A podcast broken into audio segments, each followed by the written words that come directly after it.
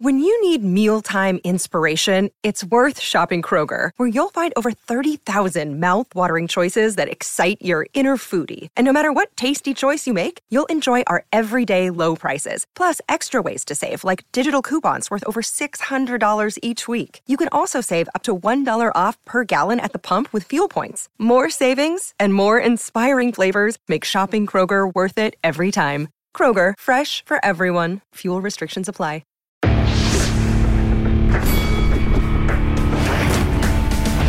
Reveille, reveille, donks. Look at us now, tip to tip. This is our life. This is our passion. That's the spirit we bring to this show. I'm Luke Thomas. I'm Brian Campbell. This is Morning Combat. Hey, it's the 5th of December, you cheese eating surrender monkeys, and it's time for Morning Combat. Hello, everyone. I am merely one half of your hosting duo. I join you from the capital of Estados Unidos, right here in Washington, D.C., which, by the way, a, a Tank Davis presser takes place today in this very city. But of course, I am joined to you by my well, he's not. A, I'm not a New Englander. I'm a Mid Atlantic guy, but he's the he's the king of Connecticut. He's Mister New England himself. It's Brian Campbell. Hi, Brian Campbell. Yeah, in the house that I live in, we consider New England a state here, Luke. Okay, it's it's you know they're they're the OGs of this country in a lot of ways. But uh, great to be back at it, Luke. Monday morning. It's getting cold. It's winter time here in the Northeast, but you know, at least we don't live in like Canada or like Alaska or Minnesota or some absolute bullshit, right? Yeah, where it's like minus five Fahrenheit yeah. when you get up in the morning. Yeah, or no, Philadelphia, where it's not only cold but it's like gross and and, and just lacks culture. No, I'm kidding. dude. Sean Brady was like, "Yo, BC, I'm about to I'm, I'm about to take you to Pound Town for that." Okay, but I I, res- I respect that man too much to shit on his city though. But uh, I, um, I, I, maintain I maintain we are sports rivals, but I I like the city of Philly, and Sean Brady's going to beat your fucking ass for shitting on it, which is going to be great. All right, um, all right, all right. But, if, he, but to... if he wanted to enter into a high court debate about Philadelphia, I'll make sure he remembers this name. All right. All right, very good. Oh, you're doing a Belal Muhammad bit. That's that's cold, bro. Too soon. That's it's cold. too soon. That's too soon. That's too soon. Yeah, that, that is, is that is too soon. We like uh, Sean Brady here. Like I love Sean way. Brady. He's a great dude. That's the thing. He's like the coolest guy. You know. He's all right. He's a good dude. All right, but we have a lot of show to get to. So we have Gate just keeps on going. We have one on Prime Video 5. We have UFC Orlando. We have the Fury fight, the Chocolatito, or should I say the Estrada fight, considering he won. By the way, my picks horrendous over the weekend. We'll talk about that. Yeah, you'll well. be eating a lot of lot of crow directly from the box, Luke. Yeah, yeah, kind of am. Kinda, hey, listen, this is the game we play. I played it and it blew up in my face. Got to own it. So, two thumbs up if you're watching on YouTube. Please hit subscribe if you're listening on your favorite podcast platform. Do be so kind as to leave us a nice review. Uh, BC, of course, Showtime is the label that pays. Showtime.com. Yeah. Get a 30 day free trial. If you like it, you can keep it. If not, you can bounce. BC, any updates on the store? Which, of course, that mug and that hat, if you're wearing, you can get those there. I'm not sure about the shirt. No, the shirt is brought to us by our, our friends over there, Raleigh, North Carolina. Nice price books and records. I mean, what a great place, Luke. You know that great song, uh, Willin' by uh, Little Feat, Luke? Nope, sure don't. Oh, well, this song is a tribute to the map that that trucker took in his 18 wheeler while, uh, you know, uh, ingesting those weeds, whites, and wine. You know what I mean, and avoiding the, uh, you know, taking the back road so he doesn't get weighed. You know, Luke, Tucson to Tucumcari, right? Tehachapi to Tonopah. I, I mean, it's a classic route. It's fantastic. You know. All right. Well, I don't care about any of that shit. So who cares? Um, let's see. We also have, of course, there's you can get the merch. You can get, um, uh, as I mentioned, Showtime.com, 30 day free trial. If you like it, you can keep it. If not, do whatever you want to do with your life. Morningcombat at gmail.com is the store for Wednesday's fan subs, Friday's Dead Wrong, or to otherwise reach the show. And uh, yeah, BC, we got a big week. I'm going to see you on Wednesday. We're going to be in Mohegan Sun together, briefly anyway. I mean, I hear little... rumblings that there's a, a rematch scheduled between us and the punk. You know, I was texting Big John over the weekend. Nice. We'll yeah, we'll see. Did, we'll is he prepared for this rematch or what? Uh, he was in a good mood, so I don't know if he thinks about it like a rematch per se. But well, I got no issue with Big John, but the last time we brought our award-winning podcast to try to coexist with theirs, you know, Josh thought it was like round four of the you know Nick Diaz fight or something. I mean, yeah. you know, or Nate Diaz, excuse me. I mean, what are we doing here, Josh? But you know, if he wants to fight in our fighting cage, our audio fighting cage, Luke, I'm here for it. All right. All right, very good. So we'll do that, and then of course Bellator is going to be the end of this week. And then, of course, the UFC has a big pay per view at the end of this week as well. We'll lean into that as the week progresses. But BC, we have a lot to get to today. So first oh, things pregame first. preview, Luke. Can, can you can you flaunt that? That yes, bullshit? yes. Everyone's killing us for the pronunciation of Jiri Prochazka, which of course is not how you pronounce it. I don't know how you pronounce it. I don't speak Czech. And by I'm us, doing- they're killing you for for trying to go all Adesanya on calling him Yeezy. The same day that the real Yeezy wore a black mask and was, you know, glorifying Well, some that's coincidental. people. So- It's sort of like a Yerzy or like a Yizzy more than a Yeezy. But even then, I don't speak Czech. Okay, I really can we don't. just do one thing collectively as an MMA media unit? Like, I respect the shit out of people like Jon Anik who try to get it right, and ultimately, I do believe that we should try to get it right. I also believe if you're somebody like Israel Adesanya and you've become a champion and become a household name with one pronunciation. And then we just, you know, Ariel just decides one day, no, guys, it's going to be this. And then Luke decides, no, it's out of Gronya or something like that. It's like, no, dude, can we all just, can we all just, you know, Americanize the names here and call him Yuri Prohatska? I mean, that's good enough. I used to call him Jerry, so it's good enough. Yuri Prohatska is good enough. I don't need you bringing Yeezy on me. I don't need you ruining Alexa's last name anymore, Luke. I just need us to just get uniform Brasso. In one thing that we can all pronounce, okay? Because, Luke, I can't roll R's. I really can't do much with my mouth, to be fair, Luke. You, know can't what I mean? roll your R. You can ask the women in the history of my life. Um, no, I can't roll R's. No. You can't say carro. You can't do that. No, I- look, I'm I'm from a factory town uh, from French roots. We don't do stuff like that, okay? All right. Well, yes. Listen, uh, the problem with trying to get the names right, if you don't have a very clear sense of it, is that when you try to get it right, if you don't have someone like kind of guiding you who can really help you, you end up like the, the there's a certain nobility in attempting, but you just come off like a goofball if you don't get it right, and the chances of not getting it right are high without that. So you I mean- do your best. But I will say this, BC, the uh, Sir Honorable Charles Mindenhall, Iceman Yes. himself, he did a great job. If for no other reason, they should watch it for that. Yeah, well, he's the balance between our our ridiculi, Luke. The so that's it's perfect when the old man in the hat comes around. So check out pregame preview, youtube.com slash morning combat. Who knows? You may find some surprises on there, okay? That's all I got to say about that. Very good. Uh, BC, I want to remind everyone about ShipStation. As you know, Christmas is coming. It's the most wonderful time of the year. Forget Thanksgiving. And it can also be, however, the most hectic time of the year. If you're anything like me, BC, you put off shopping until the last minute. And look, if you're like us and RJ Gangbanger and you have an online store, you know that feeling of getting hit with a ton of orders all at once when you're buried in orders and emails from stressed customers. I'm telling you right now, you're going to wish you had Ship Station. That's right. ShipStation turns holiday ship storms into smooth sailing so you can keep your customers happy and still find time to enjoy some eggnog. And look, the holidays can get stressful, but they're not supposed to be. So how about you use ShipStation to help you relieve that stress? Look, I like to avoid extra holiday stress by getting on top of the shipping processes I need for my relatives before the season gets too crazy. I don't do that naturally, but I got a wife who's on top of things. But now I also have ShipStation. And Luke, I don't have to feel overwhelmed anymore. I can feel reassured that whether I'm talking about customers getting their orders in time from morningcombat.store or my parents getting their Christmas gifts from me, I'm not going to wait to the last minute like I normally do and then enter into that deep, dark winter depression. It's certainly way better than using the default shipping option for online stores. I know that. Those always take up time to deal with unnecessary hassles. With ShipStation, you are able to manage every order from one single dashboard, automate routine shipping tasks, print shipping labels, that's big, and easily compare rates and delivery times to optimize every single shipment.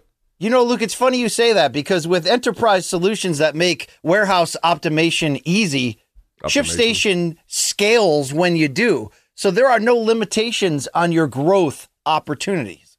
ShipStation has a free trial and a quick setup. If you've been on the fence about trying it, no better time than right now. Yeah, Luke, and hold on a second. I got a I got, I got a visitor here, Zoe the cat. And Luke, you know, one of the best parts of ShipStation is that it works with all your favorite places to sell online, including Amazon, Etsy, eBay, Shopify, and so much more. Luke, you know this cat will kill me if I hold her stomach any longer, Luke. Yo, that cat is about to just shred your face like goddamn Master Shredder up in this. Uh, one of the best parts, of course, as you mentioned, it works all those places. No one wants to think too hard during the holidays. Luckily, ShipStation is a no-brainer. You save money, time, stress, and everything else during the holiday rush. And when you sign up using our promo code BC, you get two months to to try it for free. Yeah, so why don't you, MK viewer, during this holiday season, which can get crazy, why don't you give yourself the gift of stress-free holiday shipping? Use our promo code Morning Combat today at shipstation.com to sign up for your free 60-day trial. You can tell us at the end of the line, is it the best 60 days of your life? I got a feeling it will be. All right. ShipStation.com, promo code Morning Combat. Now, BC, we have a top five rundown. Let's very quickly, though, before we get to everything that happened on the weekend, let's talk about some news that broke after Friday's show. Of course, it couldn't break during or before, it had to break afterwards. But here we are on Monday reacting to it. So, we all knew the story about James Krause that New Jersey had. Uh, their gaming commission had essentially told all the bettors in the state to ignore or not put bets or accept any bets where Krause was a fighter, coach, corner, you name it. And then, this was big, Ontario, the entire province in Canada, about 15 million people, I believe, told uh, the same thing to its bettors there, no accepting or betting on any UFC bets altogether. And then on Friday, this is the new news. The Alberta Gaming, Liquor, and Cannabis Government Agency basically did the exact same thing. I looked up the population, BC, and it was about 5 million. So you have about 20 million Canadians who can't bet. You might be asking how many Canadians are there? I believe this Canada is about 33, 35 million people. So the vast majority of Canada is not allowed now to place bets on UFC action. On top of that, and this is the big part, BC, the UFC has basically said now, pending an investigation, in other words, they could reverse this in the future. We'll have to see. But as it stands right now, if you're at all training and involved with James Krause, yeah, you can't be fighting here. They're not going to allow it. Here, of course, is the quote. I'll pitch it to you after this, BC. Quote from UFC, from Hunter Campbell, their chief business officer. UFC has since advised Krause and the respective managers working with impacted fighters, those working with him at Glory MMA and Fitness, that effective immediately, fighters who choose to continue to be coached by Krause or who continue to train in his gym will not be permitted to participate in UFC events pending the outcome of the aforementioned government investigations. Further, UFC has released Darrick Minner from the organization. BC, your reaction. Look, we said this had the potential to be very big, to get very messy for those involved. And given that this is the first really major scandalish moment of any kind after this level of all in embracing of betting from the UFC, from the networks, from everybody, whoever was going to go down first was going to get the, the Pete Rose, Joe Jackson treatment. They were going to get scapegoated. They were potentially going to get, you know, taught a lesson. Look, it seems very much we are on that way. Men are getting cut, as you mentioned. Uh, Krause basically in a position right now, pending, you know, we, we obviously want to give him the chance through this investigation, whatever, you know, plays out afterwards, to have his say and, and give his side of the story. But where we are right now in the investigation, they're basically removing him from the sport. That's the direction this appears to be headed. And that is super serious. I mean, you want to talk about immediate fallout. Where does Brandon Moreno, the inter- interim flyweight champion, go from here after recently joining camps there? You know, you're asking a lot of people to restart their lives and careers, and you're going to see a few of them ending it here because of how serious this is. I mean, this feels just like the beginning. I haven't heard from Jay Paquette at all to see if Nova Scotia or, or Mount Unike in particular is going to adopt those same sanctionings. But Luke, this is just the beginning. You have that feeling. New Jersey making a bold move in the States. And once, look, UFC, you cannot say it enough. UFC, ESPN, Disney, Draft. I mean, everybody that's like associated remotely with this are just going to push them, whoever is involved, away and, and be as PNG to them as possible. If Krause doesn't have a good excuse here, and at this point where, where we're at, you know, I, I fear for him and his future. Uh, he's going to go down hard from this, Luke, and and you can say justifiably, I guess, but uh, UFC putting in those sanctions to not allow fighters and their team members to bet was a smart move, and I think now we're we're sweeping out the mess that that has come from after that. But uh, is there any you know port in the storm here for Krause and company, Luke, or anyone involved in this? It seems like they're going down hard. Well, we have to see. We don't know what the investigations are going to yield. In other words, uh, again, let me just imagine a scenario because do BC and I know what James Krause did or did not do? We do not know. We don't know. We don't have any information, privileged or otherwise, about what the government has found or hasn't found. But in theory, let's imagine that he was involved in fight fixing, again, as a theoretical idea. Yeah, I mean, you're talking about banishment from the sport for life, and everyone associated with him will go down with it. On the other hand, if he was just using privileged information to bet, He could also be excommunicated, but that remains a little bit less clear. That's not a, that's a bad thing. It's a real bad thing with regulators, but that's not nearly as bad as the potential other alternative. So, and by the way, if he didn't even do that, then then this is all just sort of a temporary bump in the road, and he'll be back to normal. I don't think we're going to get back to normal with him, but that could be that. Two other things that you should consider, by the way, dead wronging myself. Canada, not 33 or 35 million, 38 million and still we're still talking about 20 million Canadians though who can't bet on UFC. So still over half of all Canadians cannot bet on UFC uh, action. Do you think 90% of Canadians live within 60 miles of the US border, Luke? Probably, right? Something like yeah, there's not many who live remotely in, you know, British Columbia or something like yeah, that. Yeah, or none but, of it. None of it. Yeah, the name says it all. There ain't none. Uh, but I, there was two points real quickly BC that we want to consider and we will get to the weekend's action. Two points to consider. Number 1, Right here's kind of the issue. It relates back to these injury reports. Now we talked about, for example, when T.J. Dillashaw fought at UFC 280, he and his team were very, very, very good, about, at least about concealing it. Not that wasn't a good thing for other reasons, but at least as it related to betting, nothing was abnormal there at all. And so you, you can imagine scenarios where it's no big deal. Fighters routinely come in injured and then disguise it for medical staff. But to the extent that anyone else who is not in control of this process gets information, the UFC doesn't doesn't like for example in the NFL all of the people who work like the trainers and all of the the staff and everyone else on these teams they're all employees. They can be very tightly controlled. There's a lot of just sort of ancillary outside I should say auxiliary players here that the UFC cannot control and that creates some problems long term I don't really know how they're going to fix it. And then of course the other issue is just with concealing the injury and anyone else in close succession getting information and it also affecting betting lines how does the UFC fix this problem? We articulated that something like that on Friday. Dude, it's not easy. This is a very difficult problem, I think, for UFC to solve. I'm sure they're working very hard with the regulators to make sure this goes away. It's a bit of a black eye for them. But nevertheless, just the way in which the sport is constructed based off this independent contractor model, it makes control that they need throughout the process that other sports leagues enjoy by virtue of employee versus independent contractor scenarios. The UFC doesn't enjoy that. And so, how do you control that top down process without it? I don't know. I guess we're gonna have to see. Here's how do. you control it, Luke. You control it with fear, meaning you nailed it. If Krause is involved in actual fight fixing, like it's over for him.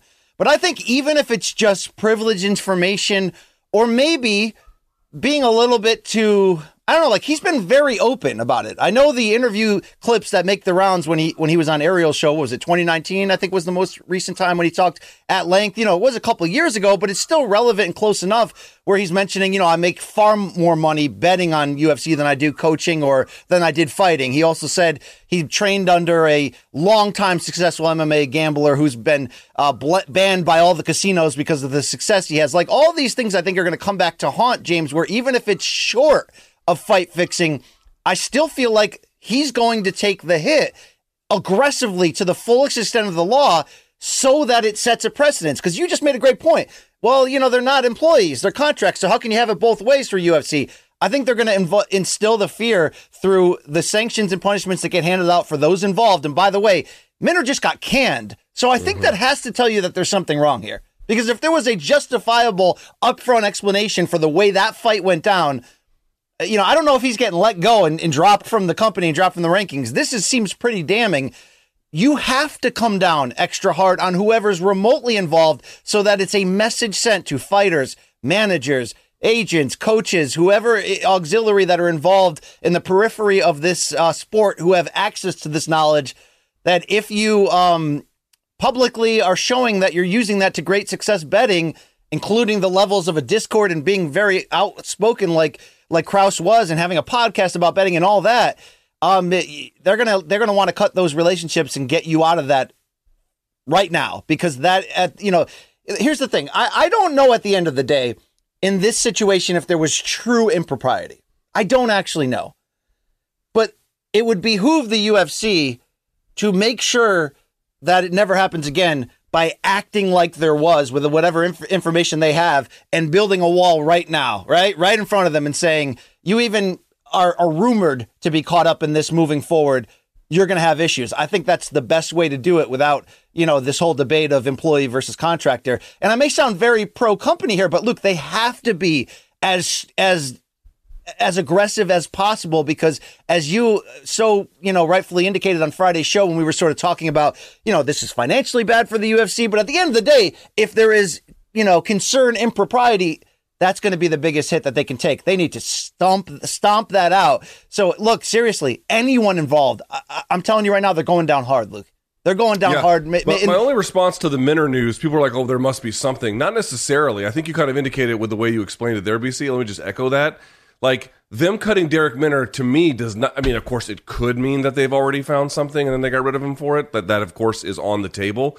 But to me, even if they haven't found anything, just the fact that already this has caused this net effect, he's he's damaged goods to them. They, they were just like no no like you're first of all we're just going to take out eh, we're going to cut out any part of this equation that is even remotely involved at all whether he's innocent or not you're already under suspicion that suspicion will never really truly fully go away goodbye right? Goodbye. So he could be totally innocent here. I want to I want to point that out, but it doesn't really matter because once there there is the appearance of impropriety, it's very very hard to undo that. And by the way, we'll have to see if other promotions even want to sign him going forward.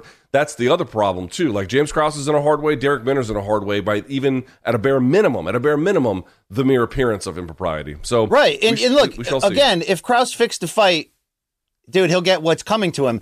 But even if he technically didn't do anything wrong, he's in a potential position to have to get an entirely new career when his entire life, it seems, was building up to, to being where he is now. Talented ex fighter, successful coach, has a presence, you know, podcasting wise in the sport and all that.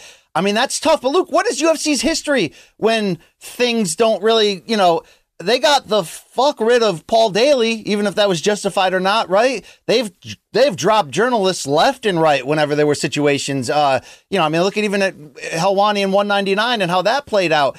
Um, it, it, they don't mess around and keep people close that they got suspicions about. So um, either way, Luke, they're going to have to make a big statement in how they how they adjudicate this. Is that be, would that be the right word? Because I did feel a little classy saying that.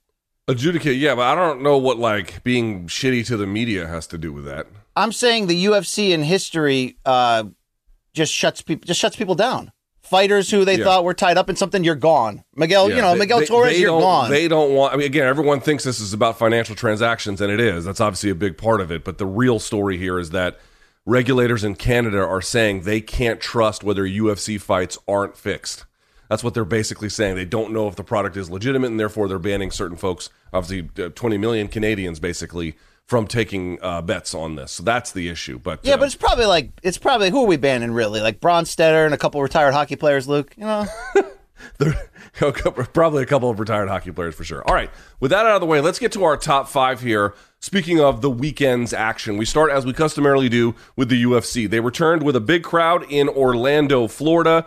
In your main event, Stephen Wonderboy Thompson had a little trouble early, Definitely got his shit rocked early, however, persevered over time. He stops Kevin Holland, or should I say, there was a weird issue with Miragliotta, but that didn't affect it. The fight continues. However, between the fourth and fifth rounds, uh, the corner of Kevin Holland basically stopping the fight there because he appeared to have a broken right hand. BC, the question is this Did this fight prove that uh, Wonderboy Thompson is still a viable top welterweight contender? In the right matchup, yes. And I think that has to be said because, first and foremost, what he did a couple months shy of 40, the effort, the energy he put out, the speed and reaction time he still had, and his willingness to exchange in in you know a fight of the year contender. To be fair, although I think the the final two rounds of this fight weren't anywhere comparative to how good the first two rounds were. Yeah, in the right matchup. So I think this is a weird crossroad spot for T- Thompson. Meaning one of the angles we played up heading into it during Friday's show was you know Wonderboy still believes he's in the title picture and that he can put wins together and get there. But Luke, I really want to counter that I think he should change his model completely. And you can argue he already has. In the post fight, who was he talking about potentially fighting?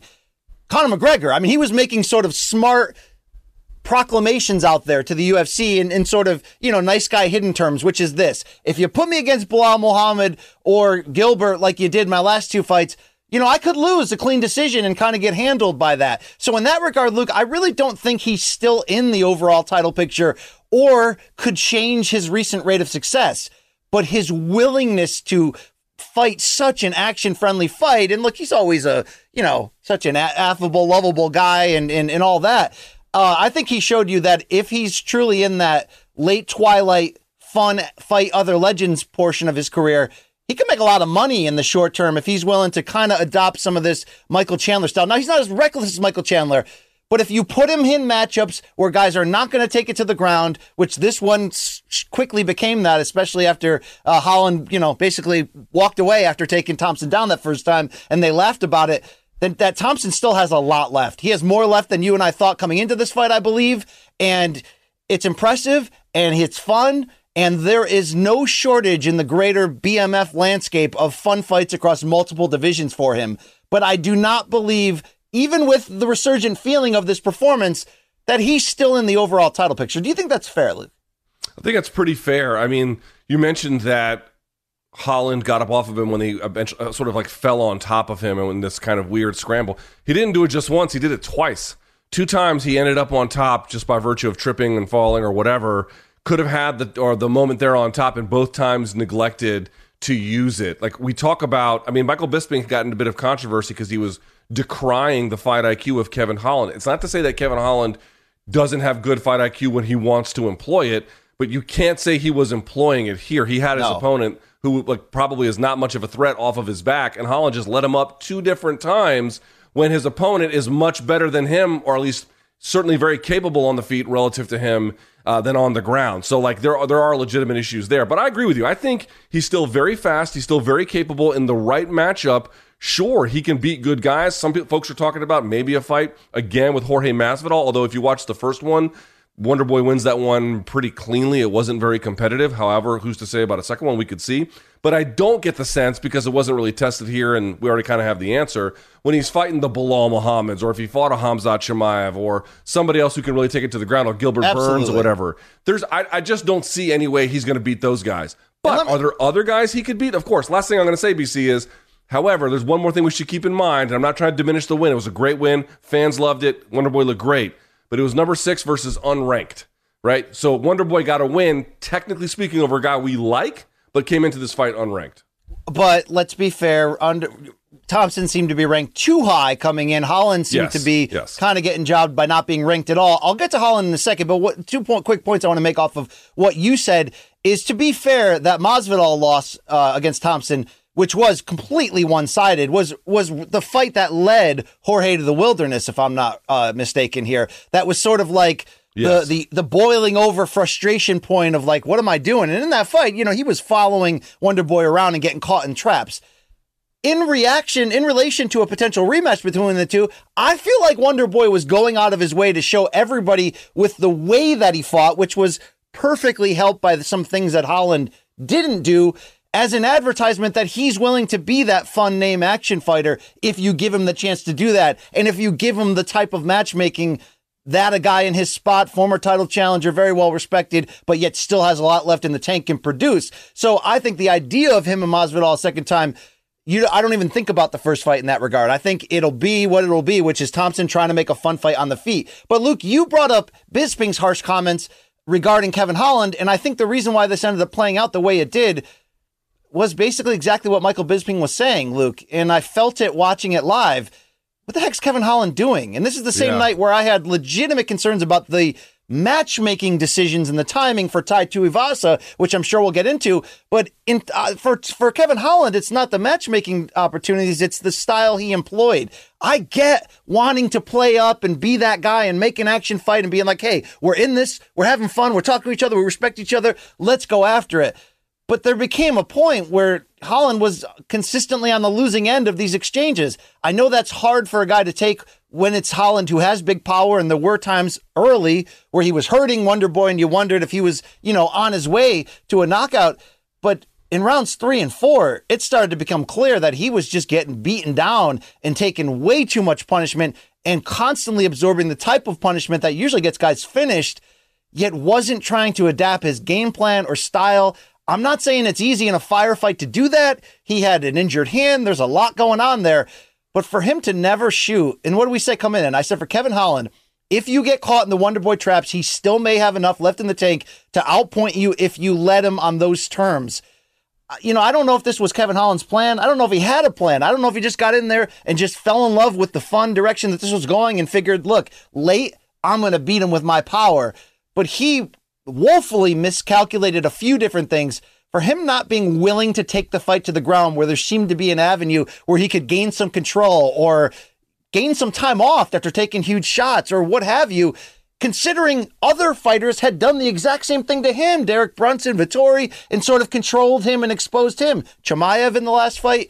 I think that's a big fail on which direction right now Kevin Holland is actually going. And when you add in his retirement talk and his sort of unhappiness even before the fight happened with the potential rewards he was going to get by fighting Hamzat on short notice, I think Kevin Holland's going to have to take a long look in the mirror at what am I fighting for? What direction am I really going? And I'm not saying like you can't be a Tuivasa or a Derrick Lewis and be open and say, nah, bro, I'm here for the money. I don't care about all your spoils and fame and royalty. But you need to be the biggest advocate of your own career at the end of the day. And I think too many guys are just like, F it, man. I'm the old, I'm the new cowboy and the UFC will take care of me. And even if they do, quote unquote, take care of you by certain favorable matchups or by extra money here and there, is that the best use of your career to, to maximize it, what you're looking for?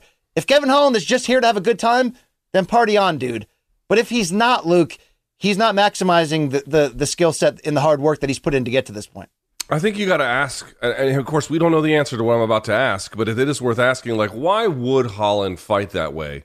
I mean, our own our own uh, producer uh, on the chat here is reminding us. Of course, we said this on Friday, but you know, Kevin Holland's not just a black belt; he's a Travis Lutter black belt. Like, like, dude, Lutter doesn't hand those out, man. Like that that's hard to earn, and he's got it, and he didn't use it at all. So, like, the question you have to ask yourself is, why does Kevin Holland fight this way? And you could say, well, he just wants to have fun and blah blah blah blah blah. But it's like, dude, you got to remember something, man you do this for a career and you do it long enough. Now, maybe he won't do it long enough, but if you do, it's going to change you. It's going to change the way your 40s and your 60s look if you even make it that long. You're taking brain damage, you're taking orthopedic kind of damage. It's going to have a long term effect. If you want to make the most of this, you you gotta you gotta fight in a way that maximizes the opportunity, not necessarily every single time of every single moment, but in general. And letting up an opponent who has a noted weakness on the ground twice doesn't speak to that. So does does Kevin Holland, and I don't know the answer to this, I'm not suggesting I do, but it is worth asking why does Kevin Holland fight this way? Part of it could be that he just doesn't believe he actually can be a champion, so why bother putting yourself through the rigors of getting to that place on that path, which is much more difficult and arduous and requires more out of you versus training very hard and fighting very hard. I mean, there can be no question about his heart. By the way, his chin is just absurd, right? You can say that. And he's got some pop. He hurt Wonder Boy. But it looks to me like there's some internal questions that are happening about how much he actually likes this, on in what ways he actually likes this. Like I don't I don't like training this way. I don't like fighting this way. I only like this way, and that's fine. But the the rewards for fighting this way, if you do want to fight that way, they are much narrower. They are much slimmer. Yeah. They are much harder to come by. The rewards beyond that are the very significant, lasting ones. You're making a choice to fight this way your record's going to speak to it, and in the end, your body and your pocketbook are going to speak to it as well. It's an interesting trade-off. I don't know. I don't know if it makes a lot of sense. No, I mean it's hard because we want these type of fights. We that fight was so much fun. I saw a lot of people tweeting, you know, fight of the year contender. This feels old school. This is wild. It shouldn't have been that good in many ways. And, and it's like I hate coming down on Kevin Holland for wanting to be that guy, but sometimes you become that guy when you have figured out you can't be anyone but that guy. Right. Right. I'm not sure Kevin Holland has taken that full swing. And Luke, mindset is important. We found out sort of after the fact, now looking back, that Stephen Thompson had something to prove in this fight. And he proved it. I don't know what Kevin Holland's true mindset was. If he was talking a lot, you know, he was talking more about if I win this fight and Hamzat still gets a middleweight title fight, I'm quitting. You know, it seemed like he was in a in the wrong type of mindset and it, and sort of acted out on that and maybe the the least opportune way. Or, but you know, Luke, he's the one in there who was landing big shots, and maybe he felt he was one away from doing that to Thompson. But man, there came a point in that fight where it looked like he was he was drifting, and he was drifting quickly, and and you know, that's that's when I need you to bounce back and be smart and safe and take a look at the situation, you know, figure out the score in your head and try to figure out what you need to do to win. And I don't think anybody would have been mad at him if that led to a, a succession of takedowns and some ground and pound. But you live and you learn, Luke. He's in a precarious spot now with two consecutive de- defeats. Still a fun name, still a great reputation, but he's going to have to earn his way back into these type of matchups now. Yeah, no doubt about it. And again, it's just a weird thing. It's like you can say, "Oh, I want to fight Wonder Boy on the feet," and again, he rocked him in the first, although he was just. I mean, it was amazing, dude. Holland's game plan was just to march into to Wonder Boy, eat shots, and hope he could deliver some back. And in the first round, he could. But this is the other part too. It's like I'm not going to go for the takedown. Okay, fair enough. But you ended up on top twice. twice. And we know he's got heavy punches. I would imagine he's got some pretty good ground and pound. And he didn't even use it. I get it's one thing to say I'm not even gonna hunt the takedown.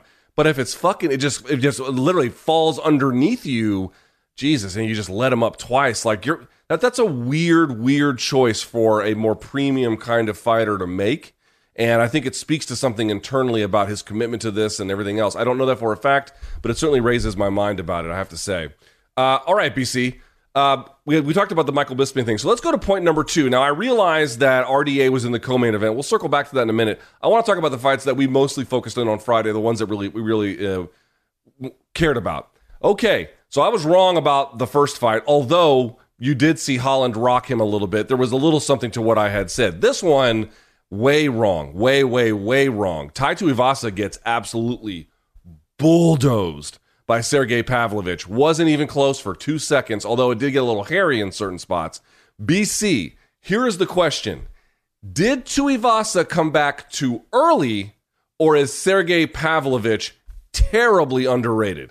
Uh, to be fair, both, but I do think it's still a little bit more of the former, meaning I question Tai Tuivasa's judgment. I mean, this wasn't exactly Michael Bisping on medical suspension with the state of New York after losing his middleweight title to GSP and getting beaten up and submitted, put to sleep, you know, then fighting Kelvin Gastelum in China in like a week and a half notice just for a payday. And he went in there, he tried, he got knocked the hell out. But it wasn't that far from that, Luke. And, you know, that may have been the result no matter what, because uh, he fought a fighter who we weren't quite sure. But then when you package this performance with all the other performances, yeah, Sergey Pavlovich, Pavlovich is coming the hell on. He's big, he's strong, his intentions are mean, and his execution and willingness to, to go in the pocket and do that. Damn. I mean, look, he didn't really land that many punches. And did you see Tuivasa's face afterwards? It was carnage. So there is an element there that no matter what, that could have been the result.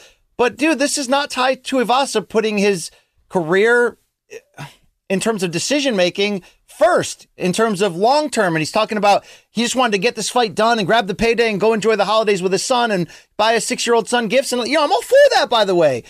But, dude, you, you, you can't live for today all the time. It's, I get that that's his default style. That's what makes him fun. That's what makes him dangerous. That's why we love him. What did he really even have to gain here? I mean that. He was ranked one spot higher than, you know, if he wins this fight, he's probably in the same spot more or less than he was coming off the loss to Gane, which was he shouldn't have been in that fight. He found his way in. It was exciting as hell. He showed that he's got this ridiculous superpower that now we must protect if we are Tuivasa's management, if we are even the UFC and its matchmakers. Because when I made that comment about, hey, if Jon Jones can't come back against Ngannou for the title or Stipe, why not make a heavyweight debut against Tuivasa? For, for him to even be in that conversation, for me to say that and actually be like, that might be a smart idea, shows you that for as long as this lasts, meaning it's hard to keep this type of lifestyle in and out of the cage and stay relevant in, against ranked fighters. But as long as he can lean on this superpower, he could make some very fun fights and make some memorable long term moments. And most importantly for him and his six year old son, make a shit ton of money in doing it. This felt like so high risk for little reward. And I know it was let me get this this last fight in so then I can go take a long time off and rest. But you know, I don't begrudge anybody, Luke, who who has a chance at a bag and they and they go after it. I also don't begrudge anybody who's just like, this is how I operate. But how you operate may have just set you back for a while. Because it was another somewhat I don't want to say unnecessary, but it was a, another short term huge damage and, you know, maybe protecting that brand a little more coming off of that performance against Gane could have made fighting guys in the top 10 to try to improve your ranking no longer your game plan, which means from here on out, it could have been what other heavyweight can I go in there and make war with in the main event? Or could I become a sleepy title contender just by being relevant and having given guys really hard fights and, and packaging wins here and there?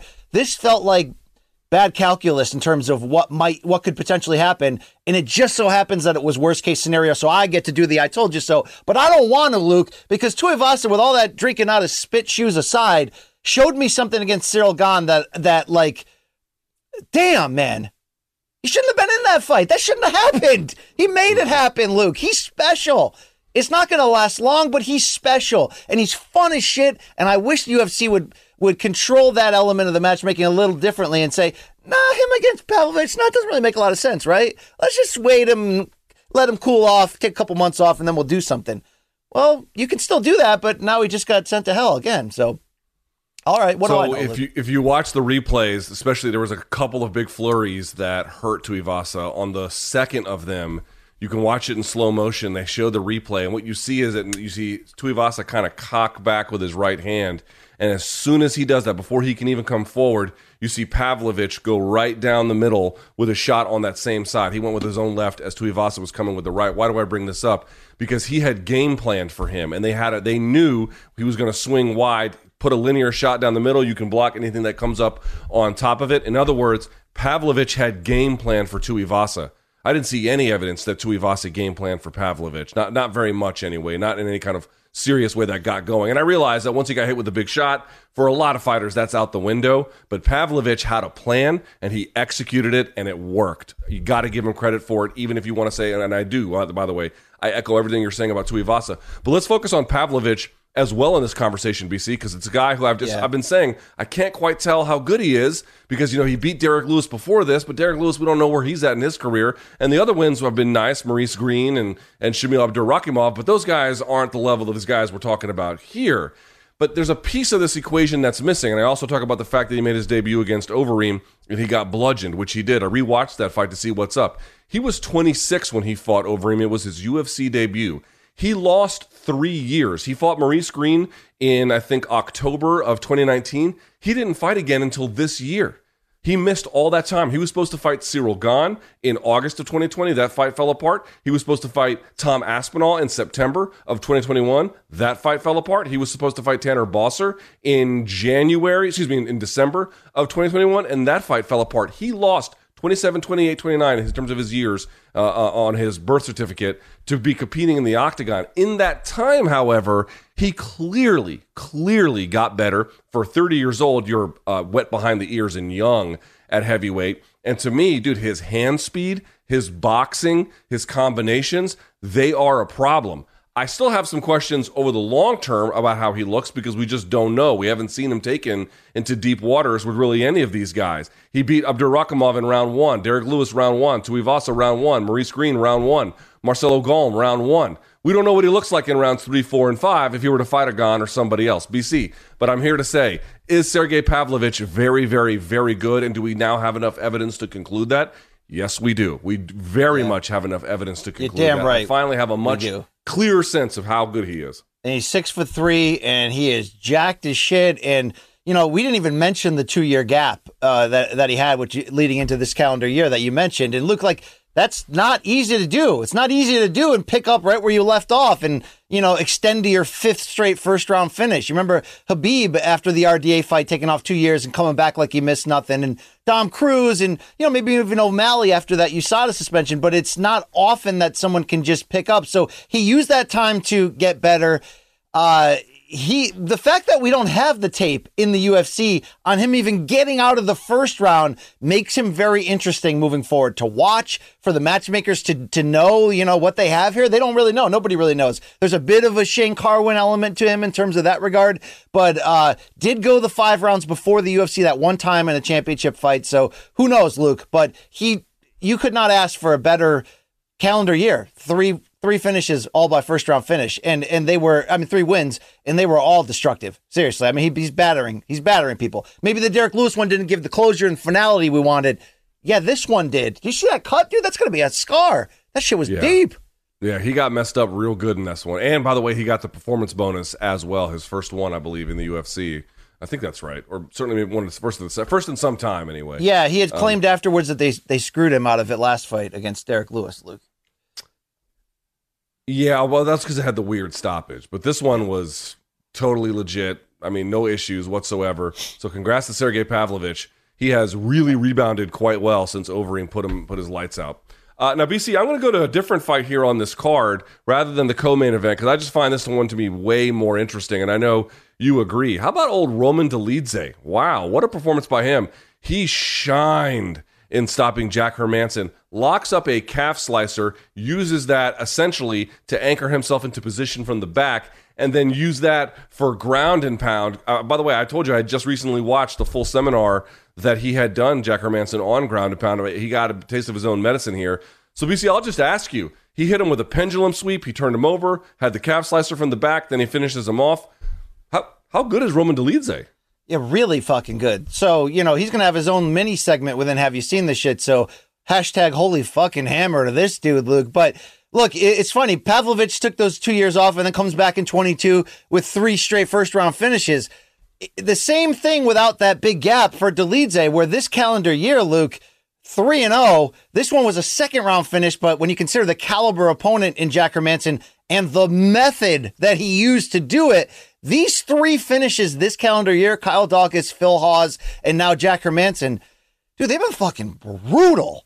And I put the F word on that for a reason, Luke. He is coming out there with authority to show people that when we're making these these talks about this this bin behind me, Luke, of these hammers that we pull out from that side of the world, that you better put respect on his name. And Luke, you know, I may come to him as a fan through different venues than you do, right? Particularly through Instagram. But um, I'll say this, Luke, we're not talking about Mr. Vlismas here. We're talking about Roman Dolidze for this division, he has used this calendar year to announce himself. Not that we'd never heard of him before, but something serious has changed in terms of his commitment, his execution, and the nastiness. Luke, have you ever even seen that at a fight this level? The calf slicer take his back and ground and pound him like he was freaking Brock Lesnar in the Mir rematch. I mean, this is some brutal shit, dude. I've seen obviously a, a lot of calf slicers from the back. It's typically how they're done, but uh, never in the way that he did it, where he was able to kind of scoot out the back and then roll his opponent onto their stomach and then go like that. I had someone tell me in the comments that like, oh, I've see, I saw that at an amateur fight. Well, yeah, you see all kinds of crazy shit at the amateur or low level pros. That means nothing. You got to do it to a guy who's top ten in the fucking world in his. Dude, Hermansson's real that good. That is how you do it. Yeah, Hermansson's really good. This was like with ease.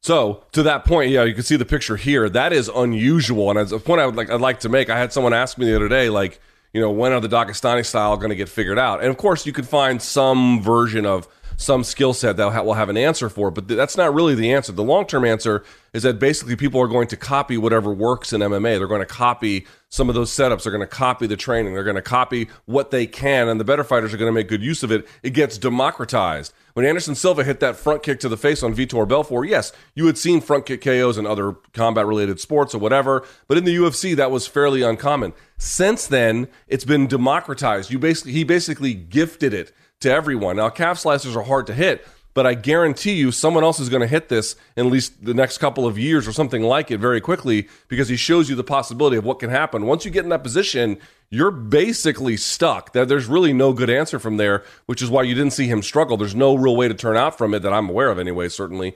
And so it was a phenomenal win. And by the way, BC, you mentioned the good year he's had. We just talked about Sergey Pavlovich having a good year. Here's the 2022 for Roman Dolidze. He beat Kyle Daukaus in round one with from knees in the clinch. Of course, the punches afterwards.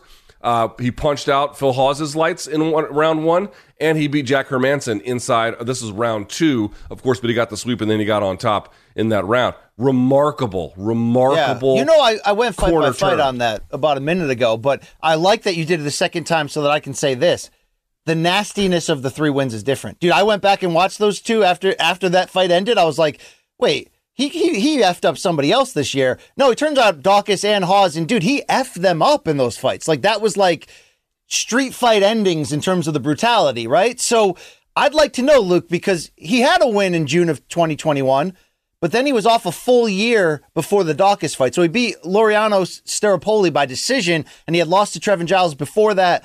Uh, he was three and one of the U- in the UFC entering this calendar year, but he had taken that full year off. I'd like to interview him. I, I wonder what has changed in that, Luke. I mean, maybe you know, maybe Cheyanne Vlismas has changed that year. Maybe that's the secret, Luke. I don't know. But um, did you also hear Jon Anik say he was the scariest guy they've ever had in fighter interviews and and and made it made him feel the most intimidated. You probably didn't hear that because you like to watch with the volume down. But like I do fighter interviews, as do you a lot on the boxing side. I think they're very valuable. There are times when people come in there with a with a feeling and a mood where you're just like, oh shit, I like to have seen that interview, Luke. Uh, that that that almost makes Roman Dolidze seem even hmm. scarier. That he was like intensifying the shit out of JA and making him feel something, you know. Yeah, no doubt about it. And this is a again, it just seems to me like before he was kind of I don't know if rationing his offense is quite the right word because I don't think it was a a cardio issue, but he just didn't seem to have enough offensive will previously, and now he does, and guys cannot stand up to it, and not just on the feet but on the ground as well. He's got his weaknesses to be clear, but now his strengths have been majorly amplified so we'll see where he ends up in the rankings. BC, question back to you. Who else on this card stood out to you and why? Yeah, some of these names are going to prop up more on have you seen the shit based on their finishes, but this whole card had a combined feel of like aging fighter redemption, meaning, and it doesn't have to be somebody who's past their prime, but when you take victories by Angela Hill, Clay Guida, Michael Johnson, uh, Eryk, Eryk Anders, Anders. Yep and and the the the attitude, the method that they showed, how how gutsy, how gritty they executed their game plan, and were able to kind of turn back the clock in terms of the control they had. I was impressed across the board on these performances. I mean, Phil Rowe was getting the shit kicked out of him by Niko Price and rallied for that stiff knockout. Look, there's a few. I might even mention M- Matheus Nicolau, who extended that long win streak in what what he announced after was the final fight of his deal. So we'll see if he gets re-signed and how how much that uh, knockout in second round over Matt Schnell launches him into into a deeper level of contention here. Um, I don't know who to pick. Who I'm most impressed with. Did one stand out to you above the rest? Because we can talk about each one of those if you want. We could. I don't need to go through the whole uh, bit about them. I thought Michael Johnson. It was nice to see him get back. Uh, well, he uh, he had previously won, but you know, put. Well, dude, uh, what was. Diakiese doing, man? You thought you had the fight in the bag? Like Michael Johnson fought his ass off, and I yeah. loved to see it, and it was resurgent, and it bought him kind of a, a chance at a new life. But Diakiese was looking good in that first round, and then he stopped. I don't know. I don't have a good answer for you. To answer like, the question you, sorry, to answer the question you did ask previously, like who really stood out to me, the one who opened the show, and I, again, I'm not sure how to pronounce her last name. It's Jauregui or Jauregui. I don't know where, if there's accents yeah. on the name or not. But Yasmin Jauregui looked tremendous. And the best part about it was she's still putting her game together. She's still in development. She gets dropped early by her opponent Nunes but rallied and then closed the show on her, showing not only does she have ability, but grit and determination and the ability to persevere through difficulty when the when the moment arises or calls for it anyway. Yeah, Good, we're gonna, solid win by her. We're gonna see that shit shortly, but this card had bangers and it had the crowd. It was good to see. Obviously, everyone's saying the same thing because it's true. It's good to see these really good fight night cards get out of the apex and get somewhere. But Luke, say what you will about the clientele in the state of Florida, which includes some of my family members, Luke, although you may actually be right in the end, um, is that those crowds come out. They're hungry. They're aggressive, right? Jacksonville was the case in the past, and right here, Orlando, they seem to meet the energy that a lot of these fighters had. There were a lot of like statement performances. I mean, like we said, you know, Michael Johnson not done. Hey, good win for Clay Guida, uh, retiring Scott Holtzman. But dude, we were saying a lot of great things, rightfully so, about Emily Ducote and and mm-hmm. her potential here at women's strawweight. And dude, Angela Hill came in and shut her down, man. I mean, sure that was. Did. I was very surprised. I mean, I'm not surprised that Hill won. I think it, that, that fight was close enough that it was going to go either way. I think the odds spoke to that pre-fight, but just how clinical she looked and yeah. like clearly like she you know what was funny sometimes fighters are far apart in talent and then sometimes they're like somewhat apart in talent but then that talent difference however marginal it may be is amplified by seniority in the game and like really understanding what works for you and what works in the moment she just looked like she knew the octagon better and she knew how to fight up to her strengths better and Ducote just didn't have an answer for it and uh, Great, great win by Angela Hill, who, by the way, her record is very deceiving, BC. She sits today, I think her uh, record is 15 and 12. Man, that doesn't really tell you the story at all. It sounds like, oh, she's almost a 500 fighter. Nah, fam. She's a lot better than that. Yeah, so does Michael Johnson coming in with a 22 and 18 in that fight and getting the win. It's that same feeling, but But dude, that was such a step up performance from Hill. And if we're really being honest, that she this is what she does. It's like every time we think she's on the verge of entering a long losing streak, she'll come back and beat somebody who you didn't think she would and, and do it like this in controlling professional aggressive fashion. I mean, I, I was I was blown away by that. It was a great performance. I, there, I could talk about a lot. I mean, Eryk Anders was punching holes through Kyle Daukaus. Luke, I didn't expect that. Nope, didn't expect that either. Kyle Daukaus, we talked about Tai Tuivasa coming back too soon.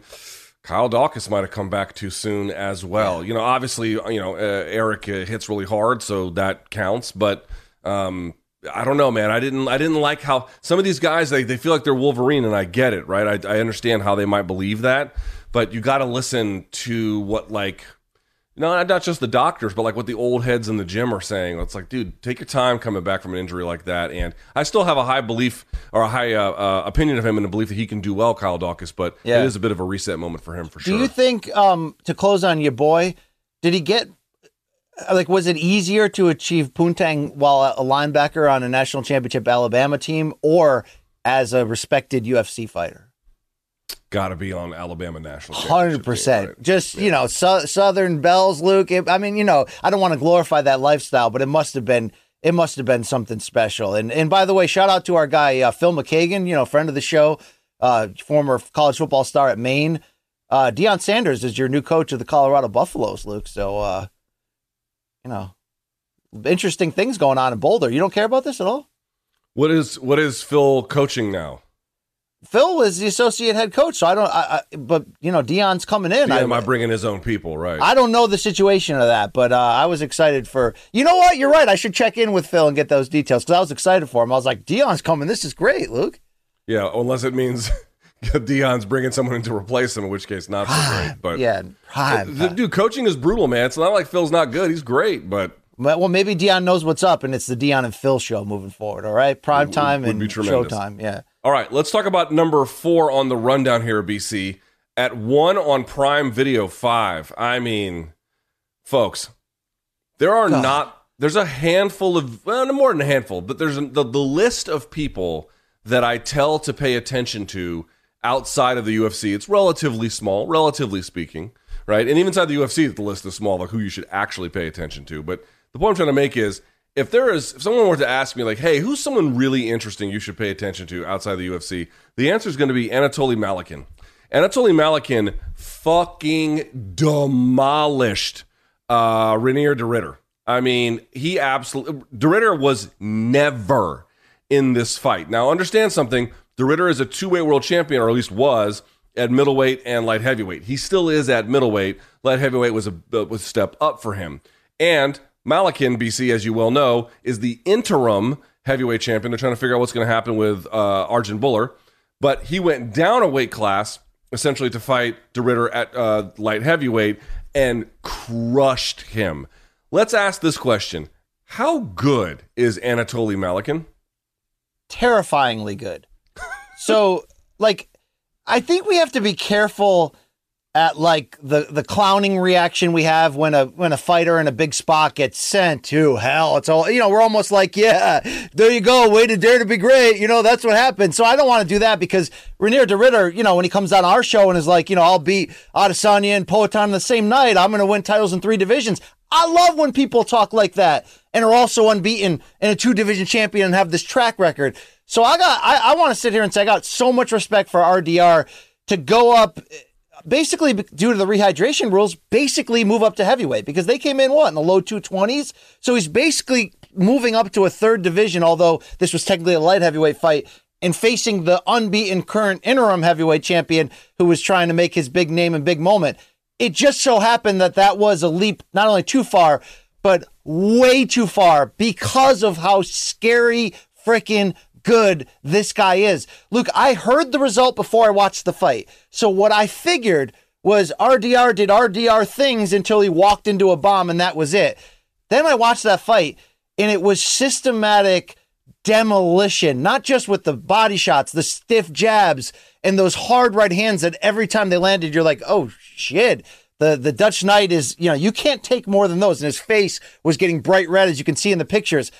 But even separate from that, he stuffed every single takedown That so coming in, Luke. I talked to RDR at length. I'm like, you know, what's going to happen? Are you are you waiting for that opponent that can stuff your takedowns consistently and make this a, a, a striking match? And he he almost like laughed at me, like, oh yeah, you know, nobody's going to do that, dude. Malkin came out and did that dominantly, just straight up shut the front door on him and was like, you're going to fight for your life out here on this porch. Only that's his playground in the striking game. Dude, it was systematic demolition, almost as like striking and, and blowing you away as like, you know, Rousey Holm or Pacquiao De La Hoya, where you're just like, oh my God, this is this is one sided as shit. That's exactly what it was. This guy's already got the interim heavyweight title. Now he's the light heavyweight champion. He's undefeated. He's in his prime from Russia. And if you saw, we'll see him and have you seen the shit. But if you saw like his post fight interview, he's just like, I'm the best. I have the best wife. I have the best kid. I have the best boss. Look at me now. Like I, that's through translation, and I'm adding the Borat uh, thing there to make it funny. But it's almost like he's just like, I'm a fucking badass. What you gonna do about it? Yeah, what is Arjan Bhullar gonna do about it? What is anybody gonna do about it? I came in here hyping RDR because his accomplishments were very impressive, and by the way, they still are. But dude, he ran into a guy who's coming the fuck on right now. Mm-hmm. So you know me, a year ago, I was just like, dude, I don't have time for one. You know what I mean? Maybe like I was last year when I bid in on PFL and was like, oh man, this cage is pretty fucking smart. Dude, one's really good right now. The matchups, people, the hammers, people going for it, the constant aggressive matchmaking of champion against champion. This was so compelling to watch, and as for as long as it landed, it, it lasted. And now I can't wait to see where both guys go because Luke, this is as devastating a loss as RDR can face. And I know he's already the champion at middleweight, and I know he, you know, he can go into the grappling divisions. Like he's as good as it gets on the ground. But dude, he got sent to hell, and it wasn't a it wasn't a fluke. It wasn't luck. Uh, you know, I give RDR so much credit for take standing out on this, standing out in the rain and saying, "Bring it!" Oh, oh, oh, it got fucking brought. Luke, is this a career altering defeat? uh, ba- based on how freaking brutal and one sided that it was? That's my question to you. I, I definitely feel like, dude, like to your point, you you really, if you guys are Amazon Prime members out there, if you can find a copy of the fight, however you can. Strongly encourage you to watch it. Doesn't last very long, less than a round. So you're not asking for a ton of time to sit down and take a look at this. I'm not I'm not doing a bit here de Ridder looks like he's trying to take down a brick wall. Like it never it never gets close. And he makes several attempts, especially early from trips from the clinch. Like they're it, it, it, looked it looked like honestly like Tukey trying to take me down, dude. Like it was it was like yeah, but like he's six four, dude. RDR is six foot four and huge, and he got just decimated, man. So I, I, want I wanted to tell you about this comparison. See what you think of it, BC, because I haven't fully fleshed it out, but it's just something that occurred to me when I watched him punch. Now, in terms of personality, Malykhin is the opposite of a name I'm about to say. Malykhin, to your point, you got to watch the post fight interview. The guy's like pretty happy go lucky. He's jovial. He's intense, super intense. Don't get me wrong, but he's kind of happy. He's bubbly. He's he's full of life, right? And I mean that in a very positive way. Obviously, he's a terrifying force of nature in the in the cage. But in terms of how he punches and some of the mechanical advantages he retains, he reminds me of Fedor. He reminds me of a smaller heavyweight who has heavyweight strength but like light heavyweight or even middleweight speed. Yeah. And he uses both of them. He's got a wrestling background so he could shut everything down. He's strong as a fucking ox, but his hand speed is terrifying and his punching power is all heavyweight and he can reach long distances with it. He can cover ground super easily. Like, dude, he has put everyone's like, oh, well, he fought a guy who's not in the right weight class. Go look at the heavyweights he did that to. they fall the exact same way. His power definitely carries at heavyweight. Does that comparison, mechanically as he functions, resonate with you at all? Yeah, it does. And it's an interesting one, but he was that freaking scary. And it's like, you know, the easy reaction here is to go, okay, you know, I'm I'm like where BC was, you know, f this extra organization. It's not as good as this or that. I don't care. I don't want to see it. You could make that mistake, but if you go back and watch all these RDR fights in multiple weight classes leading in, dude, as soon as he gets his hands on you, you not only are taken down, he's already in like move two and a half of, of setting you up for the submission and the finish. I mean, Luke, there is something about RDR that just next level that jumps through the screen. And this dude, Malykhin, didn't win this fight because, again, of one lucky punch or because of size, even though he was the bigger man coming down. He won this fight because he seems to be special and dominant. So, Luke, I, don't know. I, don't know if I'm just hooked on a feeling here, and, and but but one is checking some boxes in for me right now. It almost feels equivalent, not because of the side of the world they're on, but like when I got back into wrestling a couple years ago, pro wrestling. I know you don't want, you don't care about this or want to hear this, and you know there's WWE and there's strong stuff going on in the Indies, but I'm like, you know, WWE is the best, but the flavor, man, it's not always just for me. And then I I tried out New Japan Pro Wrestling, and I'm like, oh, that's different. It's grittier. It's you know the matchmaking, booking thought process is just different. The right now, Luke, there's something about what one is offering that it wouldn't work if you didn't have elite fighters, and it seems like they do. It wouldn't work if you didn't have awesome fights, and boy, do they. But their storytelling through the matchmaking tends to be more compelling on average than, than some of their competitors in, in, of late. Now, maybe that's the gimmick of putting champion against champion so often, which Chatri and company seem to, you know, almost they're, they're willing to over abuse that formula. But like you exit some of these fights going, oh shit, maybe, you know, maybe it's just you're new to some of the, I'm new to some of these athletes, but I'm like, man, I, I got to follow them now down this road. I got to see storyline wise what's coming up next with the booking. And, you know, they're hot right now. Now, at the same time, there's a quote floating around where Chatri's like, we are bigger than UFC. There's no question in terms of viewership or engagement that around the world, we're the better organization. No, but I'm really happy with this one product so far. So it's you can be both things at once, right? Look, it's fine. Yeah, I mean, he's just I, I don't know why like you would say something like who who's the intended audience for some bullshit like that? You know what I mean? I don't even know. Maybe in, probably investors. Probably investors, right? Probably investors. I'm not sure. I think it's Bashir Ahmad or maybe it's Matt Hume. I'm not sure who. No, sorry, not Bashir Ahmad. Um, I'm not sure. I think it's it could be Bashir Ahmad. It could be Matt Hume. I'm not sure who the official matchmaker is at this point, for one, but whoever it is, they're doing a good job. Like, they're doing a good job. Like, of all the things you can say about one, fine, Sam. But on that issue of like finding and selecting good talent and the right permutations, they're good at it. They're real good at it. So that's why you get fights like this. And this was a bit of a blowout, but what a revelation Malykhin turns out to be. Now, BC also on this card. Well, hold on. Before, before, just real quick aside, what role does Rich Franklin, let's shout out Ace, who we enjoyed having on our show, is he involved in some of this you know, long term matchmaking and how they're trying to set people up? Sure, I'm not sure. I know he has a few administrative roles that are pretty important. I don't know what role he plays in matchmaking. Okay. We should get him back on the show and then ask. Yeah, I'm into that for yeah. sure. I like I like Ace. I like Ulrich Franklin. Uh, all right, Roberto Soldic, who folks like, well, who's that? Well, he was a two way world champion in KSW who knocked out Dricus Du Plessis. Dricus Du is undefeated in UFC and is about to fight Darren Till. Yeah, Roberto Soldic is very very good had the worst fucking debut ever. Kicked in the balls. There was no real fight. It, he he stopped. BC, this hasn't happened to my knowledge on a major platform since Alessio Sakara, which I watched this live. I remember this very very vividly.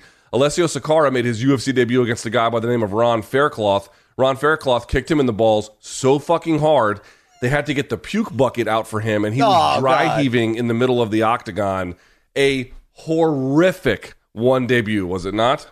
That's Kish versus Herrig levels of gross, Luke. Yeah, but no, th- luckily this didn't have that gross element. But I got to ask you, I got to spin it back at you. No, this is a, a horrific uh, uh, debut, but I texted you when I was watching this, you know, on delay and, and, and going, man, Chatri on the broadcast just seemed to make it feel like this is the biggest MMA free agent signing globally. So I expected that with some promoter you know, promoter speak in general, but I did text you and say, okay, like how good is this guy? Luke, how good is this Robocop guy with Pitbull and the in the uh, flag of Croatia on his shorts because he looks like a badass. I don't know much about him. Looks I'm a filthy uh, casual. He's he's very good. He's very very very good. Two of his losses. One was to Dricus Du Plessis, which he avenged and then knocked him out. And the, if you watch the second fight, it's not especially. I mean, it's not it's not like a blowout, but it wasn't it wasn't like super close. Um, Soldic was much better, and then his other loss was a split decision against you know we're talking like relevant, relevant portions of his career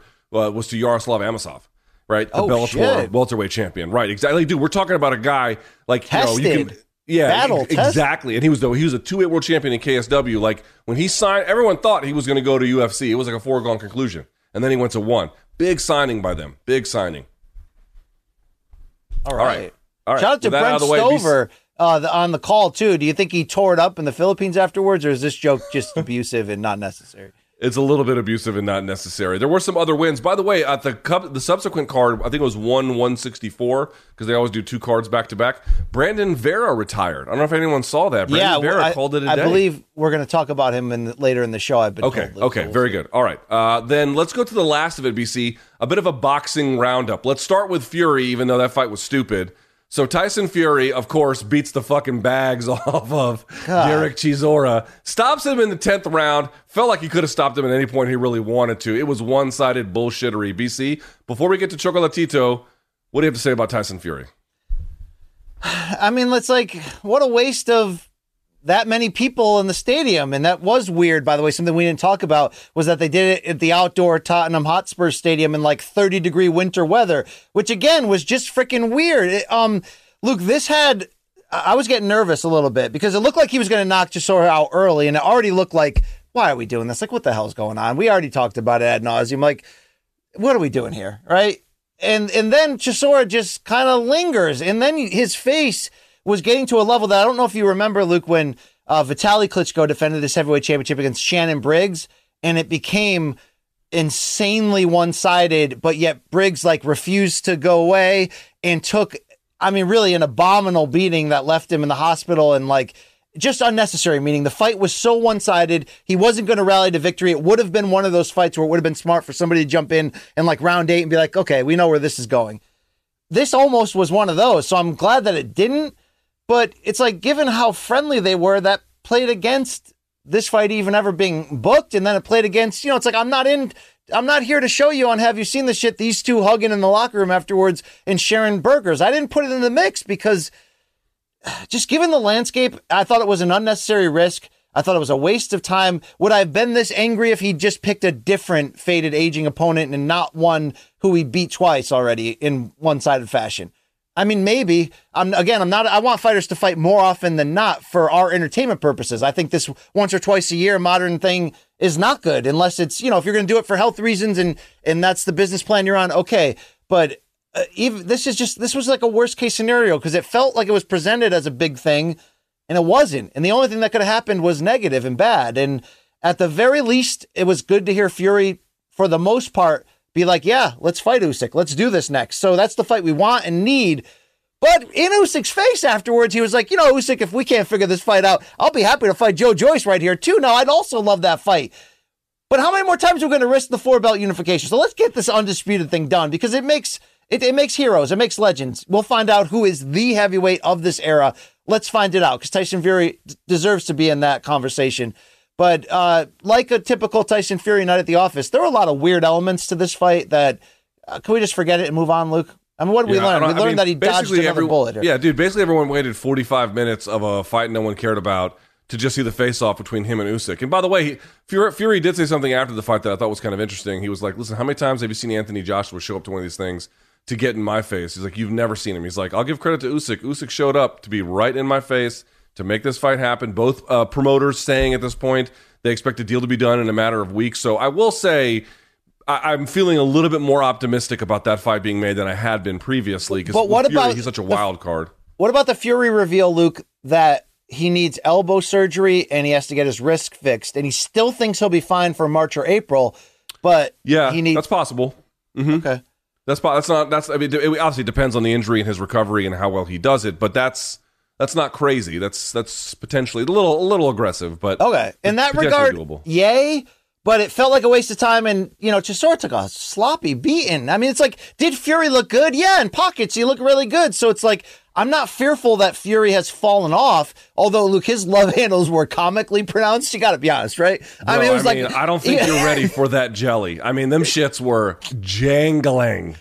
Like even DC was like, dude, not taking the shirt off again publicly. You know what I mean? Like it was like at that level, Luke. Where it was like extra ass cheeks Dude, trying to I come mean, out. you know, let, let he who is without sin cast the first stone. I mean, Oh, you and I yeah, are pathetic pieces of shit. But my man's love handles when he puts a shirt on, like you, like it's a coffee table. You could rest Yeah. things on it. Yeah. Uh, with that said, Yeah, he did look good. In, like I've no look, he's going to be the favorite against Usyk. He should be. Let's make that fight for history. But Right. It's like I almost was like, man, all those people came out there and st- stood in the cold. I mean, at least they got a, a a barn burner in that Dubois fight, which we'll see And Have You Seen This Shit? But Yeah, yeah, that Luke, was a great fight. That was a great fight. the best thing we can say is that nothing bad happened. You know, nothing too bad happened. So let's survive in advance. Here, All right, guys. let's talk about the fight that was most interesting. This will wrap up our top five of the weekend. So uh, here, another prediction I totally bombed on. Although, although this one was really weird, BC. Well, tell me why it was weird. I want to hear it, Luke. Tell me from your Okay, side. so let me just say what happened. Juan Francisco Estrada defeats Chocolatito uh, via majority decision. I believe it was 114 114 on one of the judges' scorecards, and then two of them were 115 113. Now, here is why it was weird. Because through six, maybe seven rounds, depending on how you scored it, Chocolatito looked like shit. He looked like shit. I couldn't believe. Now, it wasn't. Uh, it wasn't well- hold on, hold on, hold on, hold on. I will grant you. I will grant you. Estrada looked way better than I thought he was going to, better than I said it was even possible. So I'll take that L there. But BC, I'm not wrong about this. That was a different fight, and that was a different fighter from the seventh round on. Chocolatito from the seventh round on Yeah. Got in his face, his feet were moving, his combinations were flowing, and then the fight turned into what I thought it was going to be. It just took him seven rounds to get there. What the fuck happened? Um, a couple things here. So I, I turned out I was right. Like Punch Punch Drunk Pete was in my DMs the very before the fight started. Like, which way do I bet this? And I'm like, dude, this line doesn't make any sense. Like, we're asking a lot of Chocolatito, nearly two years removed from a performance that was already like turn back the clock. And even though he's looked good in between them, uh, you know, I felt like Estrada was a live dog. In fact, I picked Estrada to, to ultimately win by decision by outworking him. That's what happened. But how we got to the outworking, and to your point, is where the fight was lost for Chocolatito. So let's be fair and honest here. Um, it's not that he sucked early. I think his mindset and game plan was too course corrective to the scores in the rematch, meaning Chocolatito got the best of Estrada in their 2021 rematch on the on the punch numbers, and also visually, most of us were like, "Yeah, great fight, but that's a Chocolatito win." I think uh, Roman Gonzalez here, Chocolatito, overcompensated for that and thought, "Look, I'm going to come out in this trilogy and leave no doubt and make it a war." But there's a couple problems with this he took nearly two full rounds off. Now, look, that's not like rare. They talked about in the broadcast, but like they didn't mention Floyd Mayweather, who like notoriously did that. But Floyd was a different concept and game plan where sometimes he needed two, three, even four full rounds, like against Zab Judah, to figure out the speed, the angles, and all that. But once he did, he left himself enough room to put that shit on lockdown and win the fight. Chocolatito didn't have that same luxury. You were just in two close fights against Estrada, decade apart. But that second one, you may have won, even though you won on the punch stats. Like you see what the judges are looking at here. I I don't have, I don't like, I'm not against him saying, I'm going to go in there, look to push the action and knock him out. If that was the game plan, saying let's take the judges out of it, dude, he's an old gunslinger, do whatever the hell he wants. He's one of the one of the heroes of my boxing fandom lifetime. I fucking love Chocolatito, but he miscalculated here. If your if your game plan is to come out and get the knockout, why give away the first two rounds to read him when inevitably this what this rivalry has showed us is that even if you're going for the knockout, it's probably going to go the distance. You are two all-time greats here. Probably going to go the distance, right? So you give away the two rounds, and then from rounds two to six, Chocolatito was uncharacteristically headhunting. And I thought, you know, Sergio Mora said it best where he's pushing his punches. Not a lot of zip on them. He was just basically putting pressure out there to try to get inside and try to make a fight. It was never reckless or or, or necessarily irresponsible because he's a complete fighter, you know, but it did welcome more the potential for more damage. And it's like he just punted away with that style those rounds by trying too hard to make it a fight without doing what he normally does better than you know better than uh, as as good as anybody in this era which is start off boxing but build off his boxing and work through combinations to just paint this masterpiece of effective power punching. That didn't kick in until he started coming on in round 7 and 8 so luke i look back as just a real big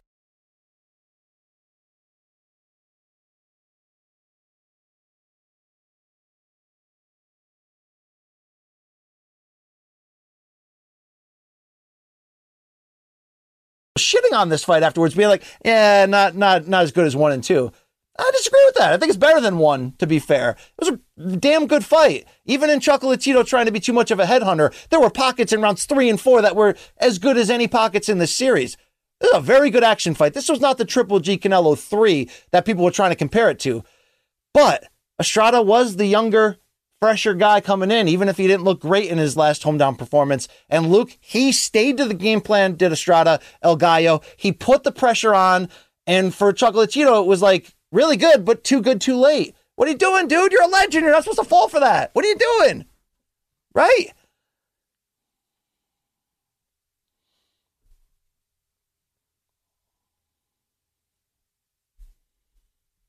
Yeah. I hope they can hear. Can they is Luke heard right now, folks? Uh Yeah. Take it with the question. All right. Well, Luke's asking me if you didn't hear it, uh, whether I believe there should be a fourth fight. Fourth fight. So at the moment here, Estrada is up two fights, two to one in this series. But the asterisk, of course, is that second fight, the rematch. Most of us thought Chocolatito won. Um, I still think it's in play if they both want it. Now, Chocolatito basically, we'll hear him and have you seen this shit, but his idea of whether that should happen is more to do with, you know, is there enough money to make it worth it for me to do it again? You could argue that Chocolatito still won this rivalry from what our eyes saw, but Estrada is able to say, "Hey, I'm two to one here." You know, it's got that Marquez Pacquiao element to it, and, and to a to a degree. But I think first for Estrada, since he's still closer to his prime, um, you know, look, I'd still love a third fight between Estrada and Srisaket Sor just like I'd like Chocolatito in a third fight against him. If they want to do something else first, that's fine. But I'm not against the fourth fight. I think the, the series would still call for it.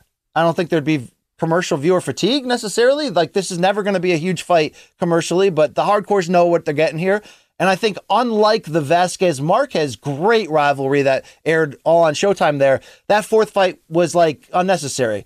One guy was way hurt than the other had the eye issue, and they were both past it and really didn't have anywhere else to go. So they went back into each other. This time around, Luke, I think there'd be more significance on a fourth fight. It wouldn't be Pacquiao Marquez four, but they would have a chance to look at each other and say, "We're both Hall of Famers here. We're you know we were both pound for pound greats. You know, Chocolatito number one pound for pound at one point, but Estrada's been around it. We are going to be defined and remembered long term because of this rivalry. Since there's not full closure, and there still is some uncertainty, let's do our best to make this rivalry the best of this era. And you could say, well, what is this era? Is Pacquiao Marquez in this era? It depends where you sort of put it there. But, you know, I think it's worth it on history alone. And yeah, we've had a, I mean, I was fine with the scores here. I just think this was a re, because look, I don't think Chocolatito um, looked old, which, which some people were thinking in the beginning when he started off very slow. I just think it was like Lomachenko against Teofimo you just flip that switch too late. Like Hopkins against Jermaine Taylor in the first fight. You just Dude, his, flip that switch too late. His corner was imploring him to step on the gas. I do think he looked old. Uh, you know, not the okay, end of the fight. He looked great. But when, but when they were imploring corner, him, his corner was furious with Let him. me ask you this though. That was, I believe, after three or four. And his and his trainer is Randy Caballero's father and and a you know respected name. But you know, they were imploring him to stop fighting like an asshole. They were imploring him to box and build off the jab and then work to the combinations rather than just come forward like punch, punch, man. I mean, so I, I don't think it was so much like they were trying to wake him up to to get out of like stop being old. I think it was, dude, what kind of game plan is this? We didn't practice this. You know what I mean? Mm. You're too good for this. You know, and he was. I I think if he was as washed as Triple G was in the Canelo fight, then there'd be no reason but to go for broke and just try to be the puncher. I still think he could have outboxed him and won this fight. He just showed us that two years ago. Tougher hill to climb at this age, but I think it was possible. All right, fair enough. That is our top five here today. Uh, appreciate everyone who has been tuning in thus far. I got to remind everyone, BC, UFC Orlando was this past weekend, and this card had hashtag Hammer of the Month potential all over it. Uh, BC, what do you think? Uh, I think it did. I mean, Holy Hammer, Erin Blanchfield was the first recipient, last week of MoneyLion's Hammer of the Month. She's going to accept that physical hammer trophy and has, you know, really fulfilled the purpose of this sort of exercise, which is who has been under the radar but is starting to get above it with with a big time performance. UFC Orlando from I mean, up and down the board, Eryk Anders, your boy, to uh, Phil Rowe. I mean, every, I mean, you could, people are fighting each other for this nomination. And I mean, do you have a name, Luke, that you're looking at? Because there was a lot to love up and down. Well, let me remind everyone, of course, MoneyLion, the only app, money app, excuse me, you're ever going to need. They have been uh, helping us with this. They're a show sponsor here, and we have, of course, what everyone knows now to be the MoneyLion Hammer of the Month. Could be a boxer or an MMA fighter that's not necessarily getting the recognition they deserve BC. Each Monday, we plan to highlight, of course, the nominees on the show and pick a winner at the end of every month to reward this Epic Hammer Trophy, which, of course, we gave, or we're going to give anyway, to Erin Blanchfield. She's the first official winner. And when you guys are watching fights over the weekend, let us know which fighters you think deserve this sweet award. Just hop into your go to social platform uh, and tell us who you think should be nominated. You can tag at MoneyLion on Twitter or at MoneyLion Inc. on Instagram, and then use the hashtag Hammer of the Month for more information. MoneyLion.com slash Morning Combat. BC, I'm going to go with who I said from UFC Orlando, who started the whole card, Yasmin Jauregui. I think really? that she, yeah, dude, I think, you know, it'd be one thing if she went in there and just battered the other person. She didn't have, like, when you think about Hammer of the Month, we think about complete domination. And there's some other people you could pick for that. I, I, I welcome it. But I think her upside is super legitimate. I think her upside is huge. And I like that she tasted a little bit of adversity because you're gone on the octagon. If you're always just dealing, that doesn't really tell you the full story about someone. The full story is how they deal with adversity. She did. I was super impressed. Uh, that's a great vote, and we're going to see a video of her shortly. But I got to stay with Roman Dolidze now that I look at it, Luke. And I, and yeah. the reason why you could say, "Oh, BC, that was the main card." Um, hey UFC, what are we doing here? A seven fight main card that begins at 10 p.m. Eastern on a card that's on the East Coast? Like, uh, is this is this payback for something I said? I mean, what are we doing here? This was basically the undercard because of that. But no, Roman Dolidze, we talked about him. You'll see him shortly.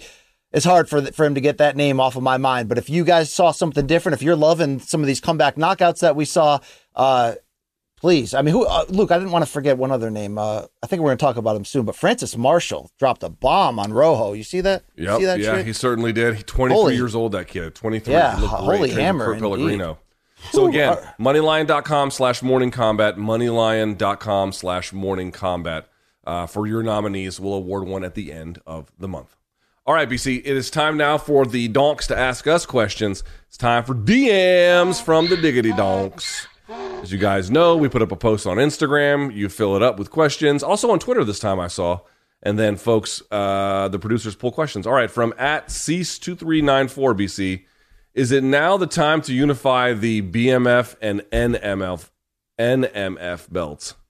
So that's nice. Stephen Thompson, the nicest oh, MFer. I'm so sick of this stupid bit. Um, uh, will this belt have a presence? Will the UFC allow if they make the rematch, Masvidal Thompson, will the UFC allow him to walk with it? And will they even allow it to be mentioned on the air as like at stake, or are we done with that, Luke? Tell me the truth. I don't care about these belts. I really don't. I just don't give a shit. They're trying. Okay. People are trying okay. to keep the ghost of these Sorry. fucking things alive. Sorry, Luke. Yeah, I'm like I'm like Kylo Ren. Let the past die. You're just like the the MK curse doesn't fucking exist. Yeah, it doesn't. Who was right about that? Uh, all right, from at V Sanchez underscore 88. BC, do you, this is an interesting question. Do you see any parallels between Kevin Holland and Kevin Lee? They both seem uh, like they have all the potential in the world, but lack a coherent game plan. Yeah, I get. I mean, if you, if you're gonna, uh, you know, They're I don't both see named their, Kevin. They are both named Kevin. I don't see their specific. Well, they are close enough in the same division, more or less although they one came down and one came up. But uh, you know, maybe more just from the standpoint of yet to be fully realized potential, right? But yes. like also, if anyone's going to try to make that comparison, I would counter back and say, well, you know, Kevin Lee did get into an interim championship fight, so he did. He never fully accomplished his potential, and us calling him future champion Kevin Lee. But uh, you know, I'm not sure Kevin Holland has achieved that much yet. Close, but not that much yet. I think we all look at Kevin Holland as somebody who could be a title contender if he puts everything together. But I think uh, Kevin Lee gave us more reasons to believe that if we're comparing him head to head. So I don't make a I, I don't just go no they're they're both named Kevin and they're UFC fighters so this is the also, same. I don't think story. they're quite the same, right? Because Kevin Lee was a guy, and it still is a guy. We'll see how things go. He's training with Phil Daru, so he's trying to get his body right for this next stage of his career. Although what the fuck's happening with Eagle FC, I don't know. But he was a guy who had like stated very lofty ambitions and then either didn't have the ability or made like critical errors through the course of a fight. Kevin Holland seems like a guy who's just like ha- happy go lucky, just kind of fucking about a little bit. That's Yeah. not the same thing. You know, you've never heard Kevin Holland be like, I'm the best fucking guy in this weight class and I'm going to prove it to you. And then just kind of messed up along the way. That, that's not really, that's not how he fights. So I get the question, but I don't think it's quite right. All right. Uh, from at Cole underscore Brown 858. BC, thoughts on Brandon Vera retiring from MMA and his overall career? You know, it, he was on that second card that you mentioned, not the Amazon card, but I think the debut on the FanDuel TV for one. And he's it seems like he's been around forever, but he's still kind of always been that dude in a way.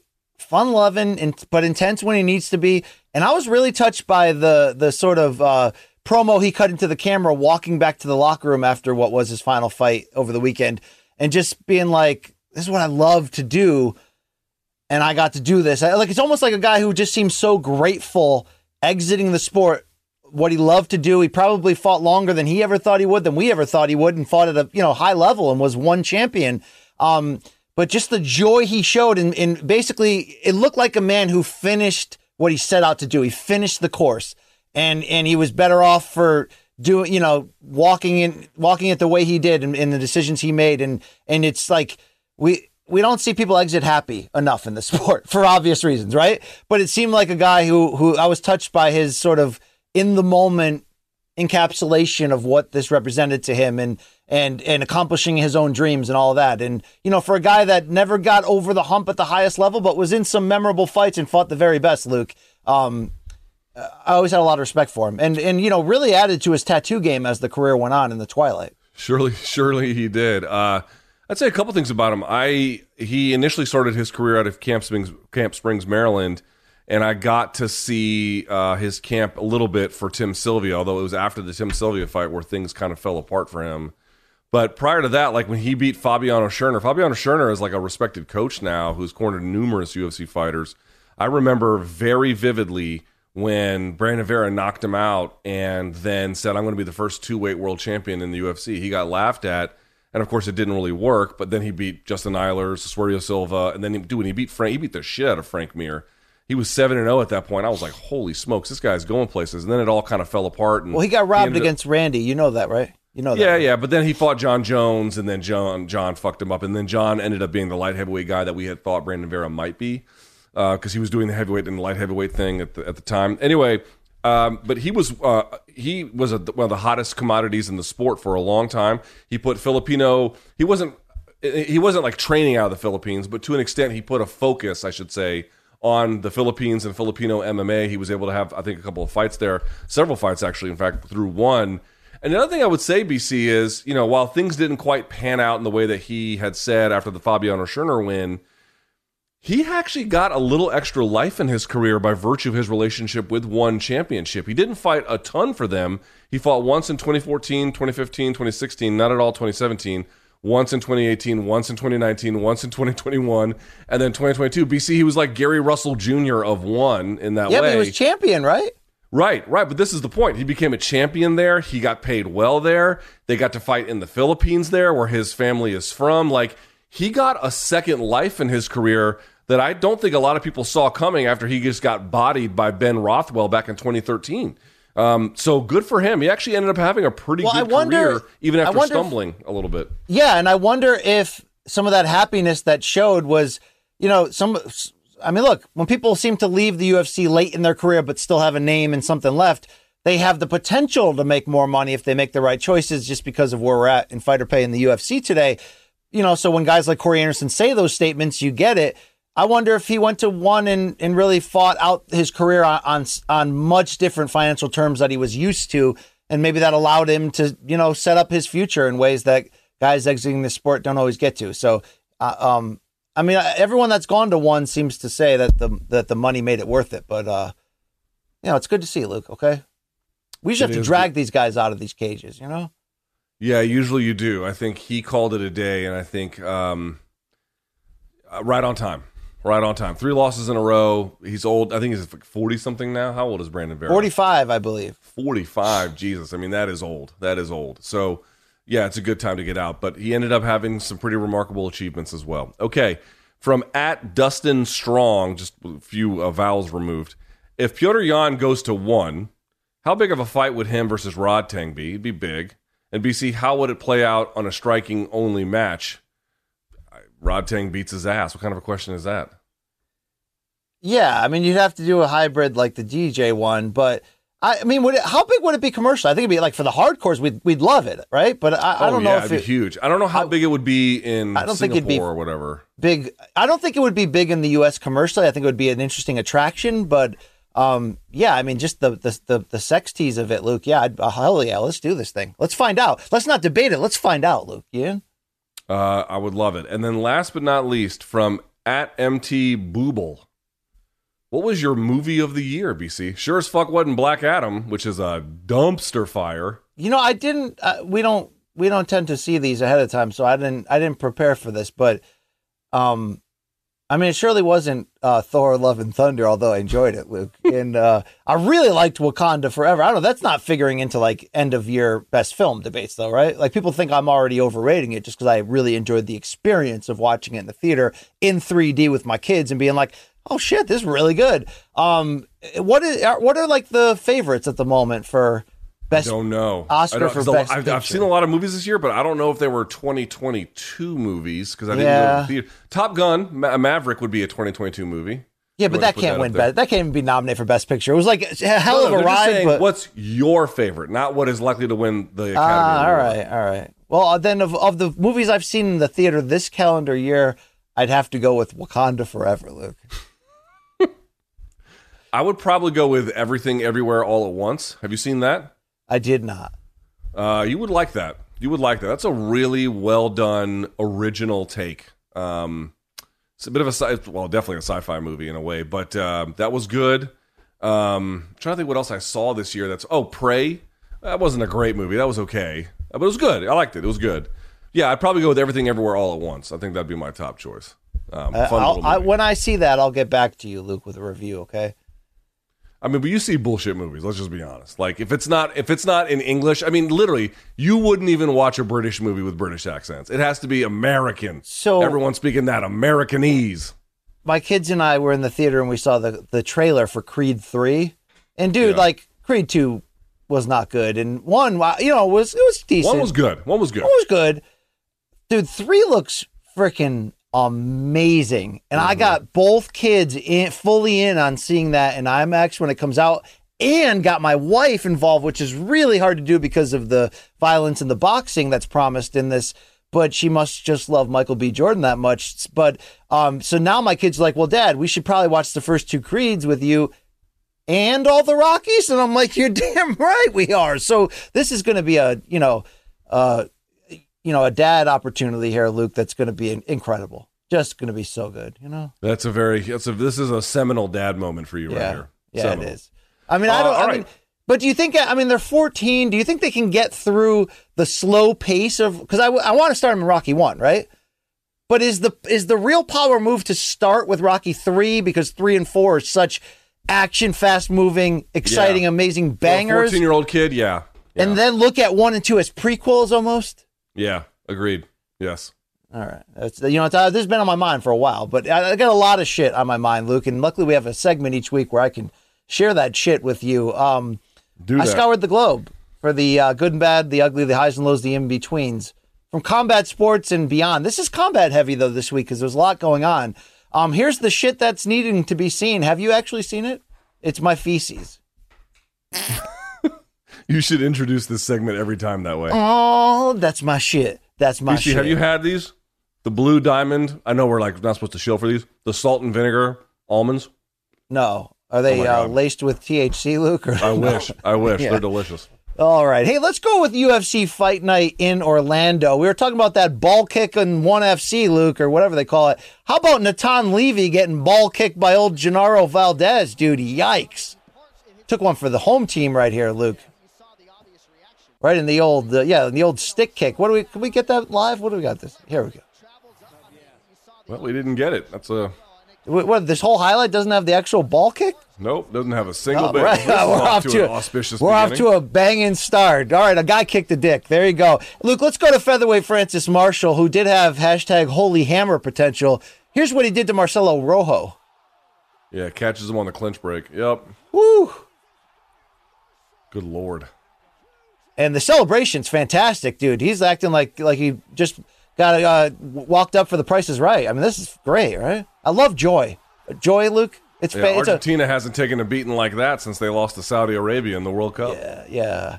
You know, joy, unspeakable joy, Luke. That's all. That's all we're really chasing in life, right? Yep. There Next one. Okay. Uh, nice wholesome moment here at the weigh-in as Scott Hot Sauce Holtzman, who would lose to Clay Guida and retire by putting his gloves in the cage. You see, he brought his son up, Luke, for the weigh-in. I mean, I, I didn't get to have a hashtag girl moment like you and Kobe, but I am a dad of two boys, Luke. This was awesome. Yeah, pretty great. That's pretty great for both kid and dad. It's a great moment right there. That's going to live with him forever. That's a bring your kid to work like slam dunk moment there. Like I so Luke, when I was at ESPN uh, and I was uh, hosting the Making the Rounds digital show, I used to bring my kids in when they were like six and seven, and they met like Bud Crawford, Abner Mares, took pictures with them, uh, Labamba Rodriguez. They, dude, that was great. They don't remember or care a, a damn about that.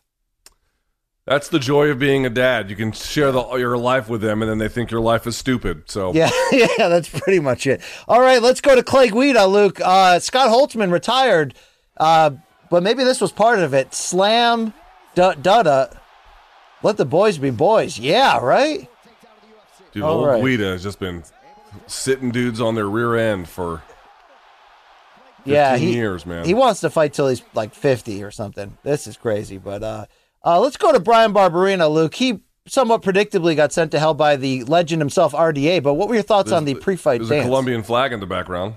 okay, but what about those moves for a pretty fly for a white guy or no? Uh, that's the move I make after I walk out of the Mulca commode after shattering it. Dude, you did unspeakable damage to that piece of porcelain. Wow. All right, let's not speak about it.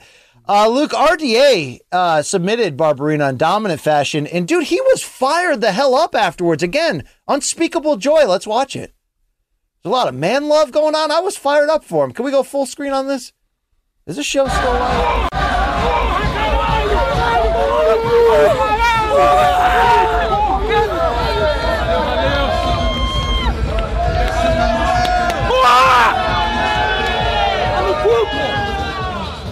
Dude, what kind of. Hey, look, real question here. No way.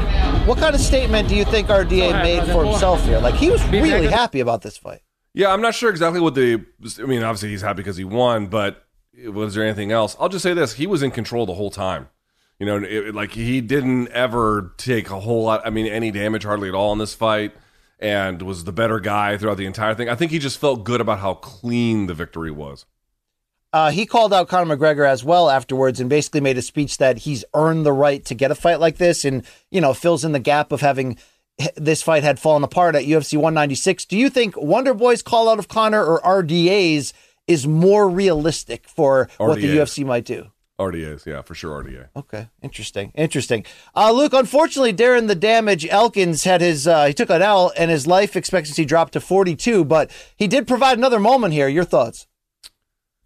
I mean, what else is this guy gonna do? You know, like you look like this, you're built for this, and not much else. Um, I mean, I get. I mean, look, his heart. Like, you know, the doctor was like, "Can you? s- Do you want to fight?" He's like, "Yeah, I want to fucking fight." I mean, like, this is what he does, Luke. It's who he is, man, and you know, not the best fighter on the world, but uh, good lord, his his spirit is alive and well. He dropped the decision to Jonathan Pearce, but like in the closing moments, it looked like he was kind of closing in on like a home run punch that might that may do something crazy dramatic, which he's known for, obviously. But it's never easy watching this guy take a take a beating on the way to the dramatic moments, though. That's his lot, but that's hard. But Luke, R.I.P. to a fight we got robbed of. It would have been a gift. Uh, they met in the crowd for this photo op, but Amanda Ribas versus Tracy Cortez. Um, it was the gift that never gave, Luke. Unfortunately, your thoughts?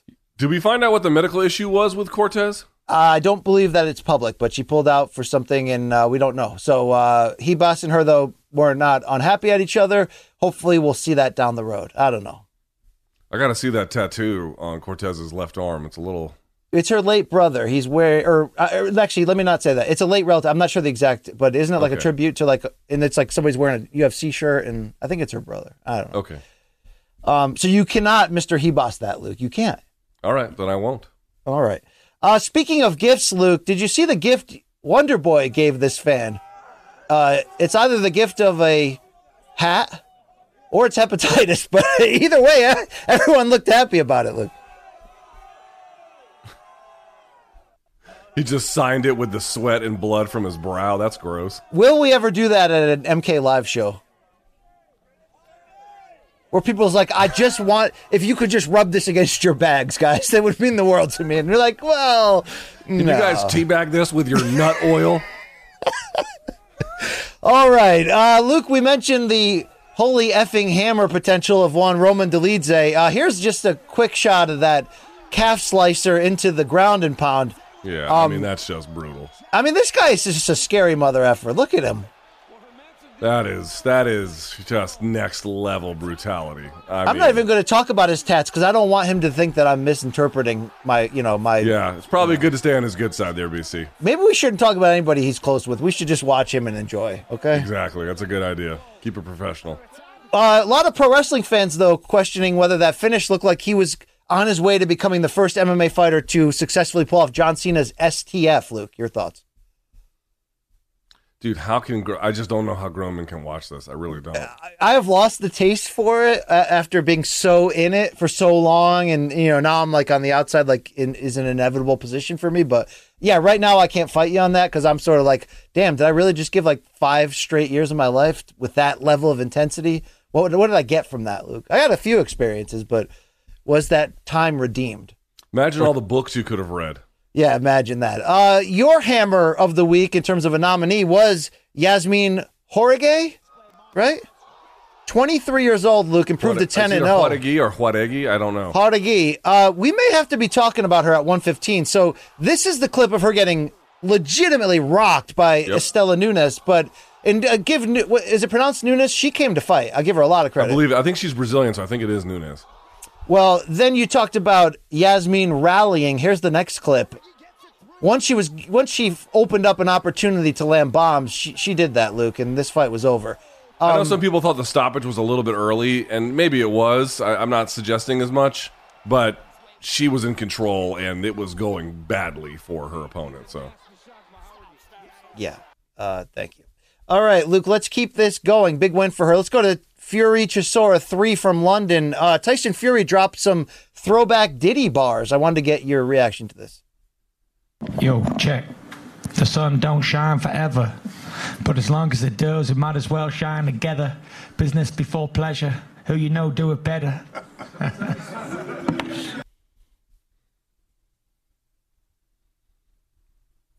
Well, it's better than him swinging seat, uh, Sweet Caroline than people tagging me in it on Instagram. I got a lot of people who are like, play this for Luke on tomorrow's show. I was like, nah, no, no. You know what the funny Uh, part is about Sweet Caroline? I actually don't think anyone really likes it. I just think everyone does it like as like a ritual, you know? Because I don't think it's possible to listen to and be like, "Wow, this is a great song." But I think it's like, well, every, every like you know, because we're all monkeys. Everyone's like, "Well, they're all else doing it, so I'll do it too," you know? So it's you know, You know, I had that Legit. same I had that same equation to look at when it came to fraternities, Luke, but still was strong enough to stand on my own. You know what I mean? Very, dude, you went to community college for two years and you failed out. You don't know anything about Well, college. I don't know if it was you know nothing out. about college. I was on academic suspension at the time, but I don't know if it was fail out, Luke. Okay. Uh, real recognized real in London when Gordon Ramsay from Kitchen Nightmares showed up to this nightmare of a fight. Your thoughts?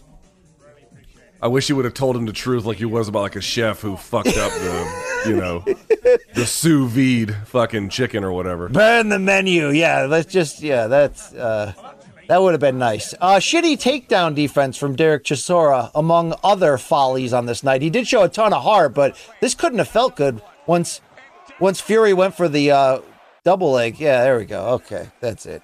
I mean, Th- that, that's you and me after a gummy full or a tummy full of Delta 8s just trying to walk down the stairs.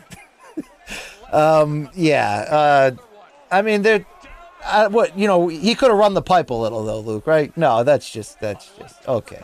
Um, we mentioned that there was a weird Fury Usyk face off. I'm not going to play the audio, but it was Tyson yelling gibberish insults. But look at the intensity on Usyk. Luke, this was kind of clownish, but did it get you fired up at all for the fight? A little, yeah, a little. It did. I'm not going to sit here and say it didn't. Yeah, look at this crazy man. You, A little but bit. the- dude, Fury was weird on the mic though, right? It was kind of just like loud and obnoxious, rather than He's- like he's he's, normally cl- he's clever. Like his his shtick against Deontay Wilder was always pretty clever. This just feels like recycled Fury. Like, oh, you're a loser. You're, you're, you know. All right. You're a boom. Yeah. Okay. Uh, I wanted to show you a second stare down from uh, boxing over the weekend. Artur Beterbiev is, went to promote his January 28th title defense against Anthony Yard of his three light heavyweight titles. Dude, that, look at that. He's not messing around, dude. The fucking hammer. 100% finishing rate in boxing among uh, champions. The only one. Yo, even on that pull away, he still kept that same energy, Luke. Post pull out, you know? I mean, well, yeah, well, Not you and me. We sleep. no, that's true. He, yeah, you got to give him credit for that.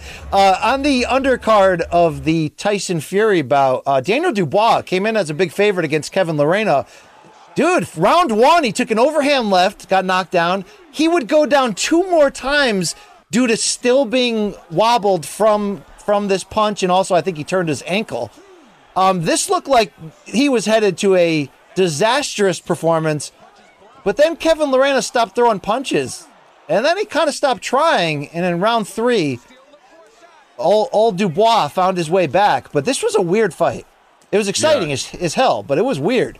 Hard to say if it's like anything that could follow him in the future, but when he started, there you go. When he started dealing, it was it was over. So here's what's weird: that ref allowed Dubois like all day in round one through three knockdowns, which I think for WBA rule, and this was for a WBA secondary title. I think under the WBA, it's got to be a three knockdown rule.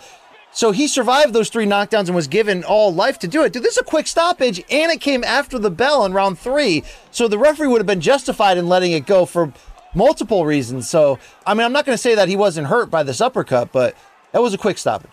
It was quick, but in the end, I I still think the right guy won. I'll put it that way. All right, uh, let's go to the MMA regional scene for the spinny shit of the week. Damn. Dude, you know someone's about to take just an unbelievable L when it comes from the regional scene. And somebody's doing like the like the you know, yeah. What I mean, what is And that? he did he did the testifying in church bit where his hands go up. Wow, look at that. Look I at feel like we've played this video before. Maybe this just happens a lot in the regionals. But hey, let's go to Phoenix Estrada Chocolatito uh Trays. Trois. I mean, could these motherfuckers be shorter? So Luke, these were guys that were on the undercard, but look at the height difference between six foot seven Dude, promoter are they Eddie Hearn. or horse jockeys? Exactly. They're box. I mean, look, this whole card was a showcase of the lower weight divisions for the most part, but I mean, this is like Muggsy Bogues and Manute Bol being teammates, right? This is what are we doing Yeah, here? I mean, it's nice of the Lollipop Guild to send two of their members. so Luke, as much as the size difference is the you know accosting part of this photo, what's this trend for the double-breasted suit? I see Ariel bringing it out. I got to put this under bow ties as being like this is a trend I'm just not going to follow. It's I lame as shit. you can get away with it if you're thin enough. Um, but Yeah, nobody wants to be a fat guy in a double-breasted suit. That's a good point. Or if you have moobs, avoid it. But like Eddie Hearn has normally got the waistcoat, you know, that vest on the inside, like that's his go-to. I Yeah, would I like say he's better. fairly hip. This looks lame as shit. Yo, Ariel, stop doing that shit. Right? you've mentioned his name like 10 times today. Helwani? No, the other times were, you know, like attri- attribution. this Ah, is okay. this is more like a call out. Like get your Ah, shit okay. together, okay? Uh, let's go over to uh, uh, just a little tease here of how perfect Estrada and Chocolatito were. Luke, did you echo me? That was a pretty damn good action fight, or were you not entertained? Uh, yeah, once it got going, yes. All right, uh, man, you were salty about this card coming in and out. I mean, this is you know an arguably racist hand chop away from being the Risen incident all over again. You know what I mean? Uh, listen, you got to love old Roman Gonzalez there with Cristo Te Amo written on his trunk. That's what. I'm, yo, what? That's what. What is that direct translation so the people know, Luke? Uh, Christ, I love you. Exactly. I love that man, Chocolatito. Yo, he is a gentleman. I give him a lot of credit. I'm, I mean, he's just, he's my hero.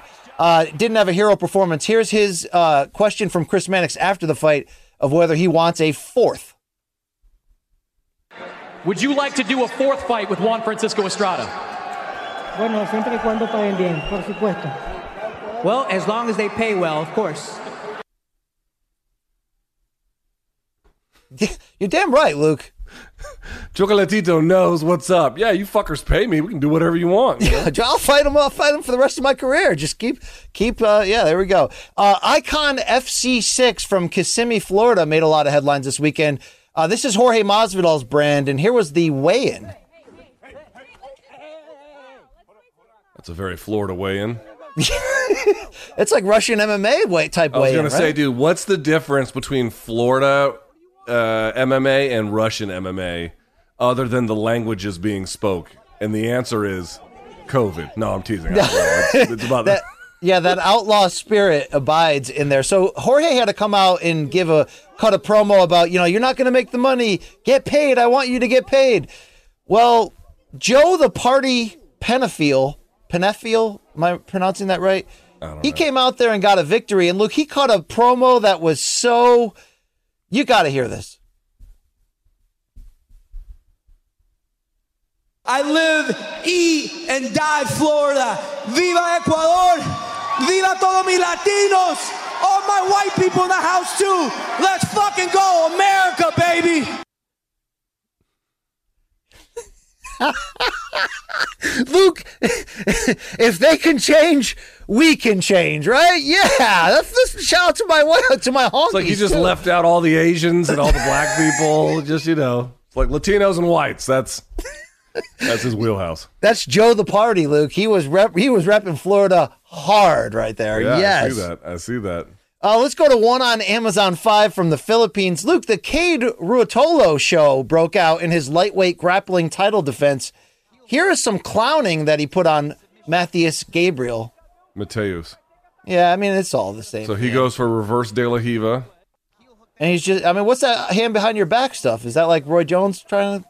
Yeah, because the idea is once he goes up for reverse De La Riva, he needs to peel it with his hands. He doesn't really do it, and then just kind of just stands there and lets him have it. He's basically letting him have the entry to a guard. Is what's happening here. Well, Luke, you know, I couldn't give a shit about these grappling matches, but this highlight of him rolling into a wild heel hook attempt kind of won me over. Can we watch this? Oh yeah, dude, he's just out here. These Ruotolo brothers are different, man. Are they They're- like and one? Are they the and one of uh, grappling? Yeah, but imagine if like the guys got off the and one court and then won like an NBA championship by sweeping the competition. like Rafer Alston. nothing. Rafer Alston won a championship as a starting point guard, right? Right, didn't he? Or, or, or no, he was on the Heat, right? I don't. I don't remember. I don't. Skip to my Lou. Yeah. All right. Well, uh, also, Cade opened the fight with this move. I look. I don't like this shit at all, but this is exciting. Watch the. Watch this. Yeah, this is a brilliant takedown. He uh, Oh, he reaches, good lord, dude! That's like Yeah. Big Boss Man or some shit right there. he reaches for the takedown on the inside with his hand palm down to get the pull, and if you notice, he brings him closer to him with the pull, and it causes Mateus Gabriel to like upright his posture. So he pulls him closer and then does the body lock entry. That is uh, that is nice. That is that that that that dude is skilled. Yeah. More pictures from one over the weekend. Here's Vitaly Malykhin. Uh, he's your new light heavyweight champion. He's already the interim heavyweight champion, and there is the punch heard around the world. There were a lot of punches to set that up, but dude, that cross, that right cross is just from hell. Oh he man, is his hand speed and power, and just his uh, God, his savagery is. oof. Here's the gonna be a tough reverse angle. Oh god, one one social team hooking us up with the reverse angle of it as well. Uh, it's just as brutal on this side, Luke. Yeah, poor de Ridder got backed up, and oh, good lord! I mean, that po- that uh, probably was a shitty flight home to the Netherlands. Damn, and you. I'm a big de Ridder fan too. I mean, he's still the champ, you know, at middleweight, and he's got to answer for this. But that was tough to watch, dude. yeah, that was it was one way traffic, bro. There wasn't anything good about it for him. And here was this absolute hammer, Malykhin, celebrating with the boss, Chatri Sityodtong. He ran right out of the cage after winning, and they made sweet love together. This was very, you know, is this encouraging, Luke? This is this is wholesome. They went to they went tip to tip, BC. It was, Yeah, a, it was a this wonderful moment of intimacy. and there's his wife and his family was all over. I mean, it was a, it was a big moment, dude. So I'm, I was happy for him. Um, let's hear some audio here. So, you- do you know UFC alum Jared the Monkey God, Luke? Yes. Yeah. Um, he won the championship here and made a big call out. Let's look at what what happened over the weekend. The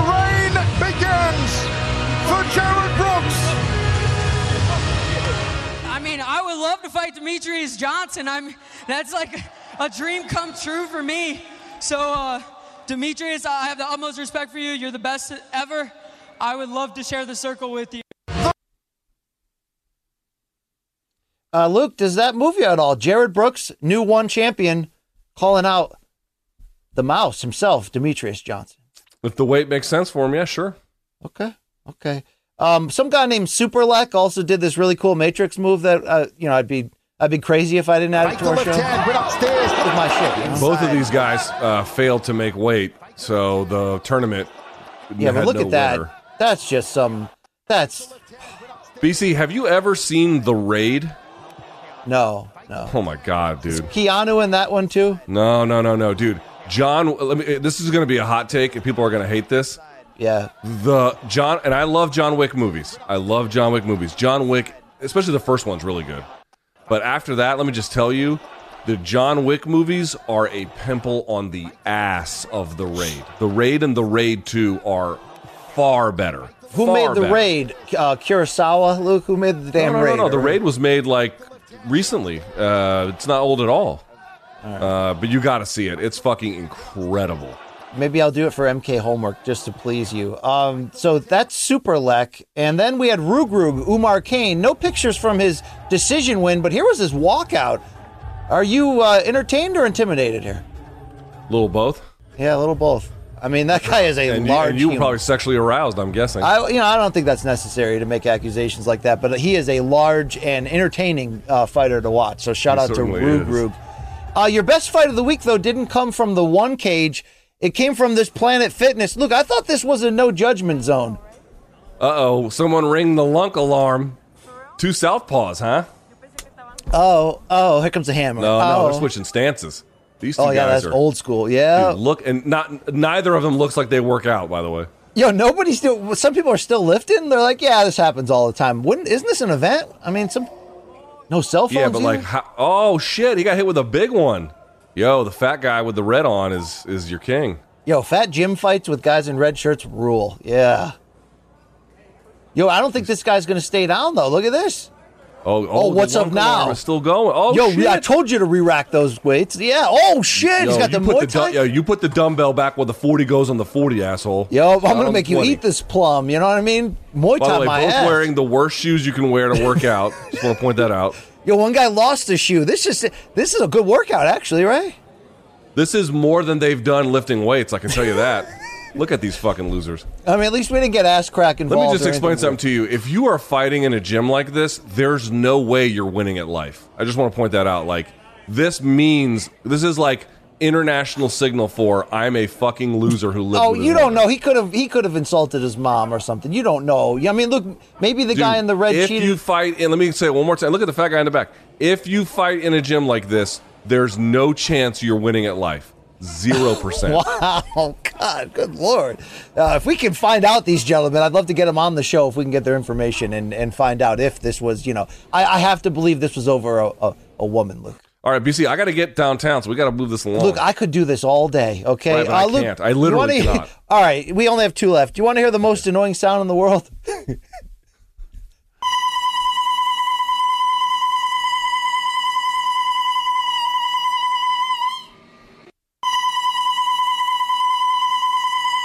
um, like the Oumar Kane video, are you aroused by that? You know, I don't know if this is racist for you to put this in here, so I don't don't think you just ra- karate chop the air again, BC? I mean, come on, there's just nothing racist involved, Luke. It was a uh, very loud sound. That's That- that's that's the way you lick your teeth when you're at Cumberland Farms, by the way. That's not fair. That's not fair at all. Uh, Luke, finally, let's all get high on a new kind of ice with the snowman bong. Okay. Before you even ask me would I do this, you know what the answer is, motherfucker. And it's an unequivocal yes. You could just leave me in the snow to die after this. It's okay. Yes, yes. I mean, I, I always wonder how people can live in Alaska, Luke. You know. By the way, you know Antoine. You know six foot eight Antoine. Mm-hmm. He's doing a seasonal job in uh, Colorado, working on the ski lifts, Luke's. But he's, you know, and and but he he There- still He won't show up to that job sober one day. Well, not probably one not. day. Probably not. But uh, you know, if if he showed you this uh, on his property in Alaska, would you would you consider moving there? To Alaska? No, I'd just Yeah. rather move off Earth than before I move to Alaska. I mean, w- there's no So you- point in like, well, why would you live in Alaska unless you had to? Freedom. Freedom from what?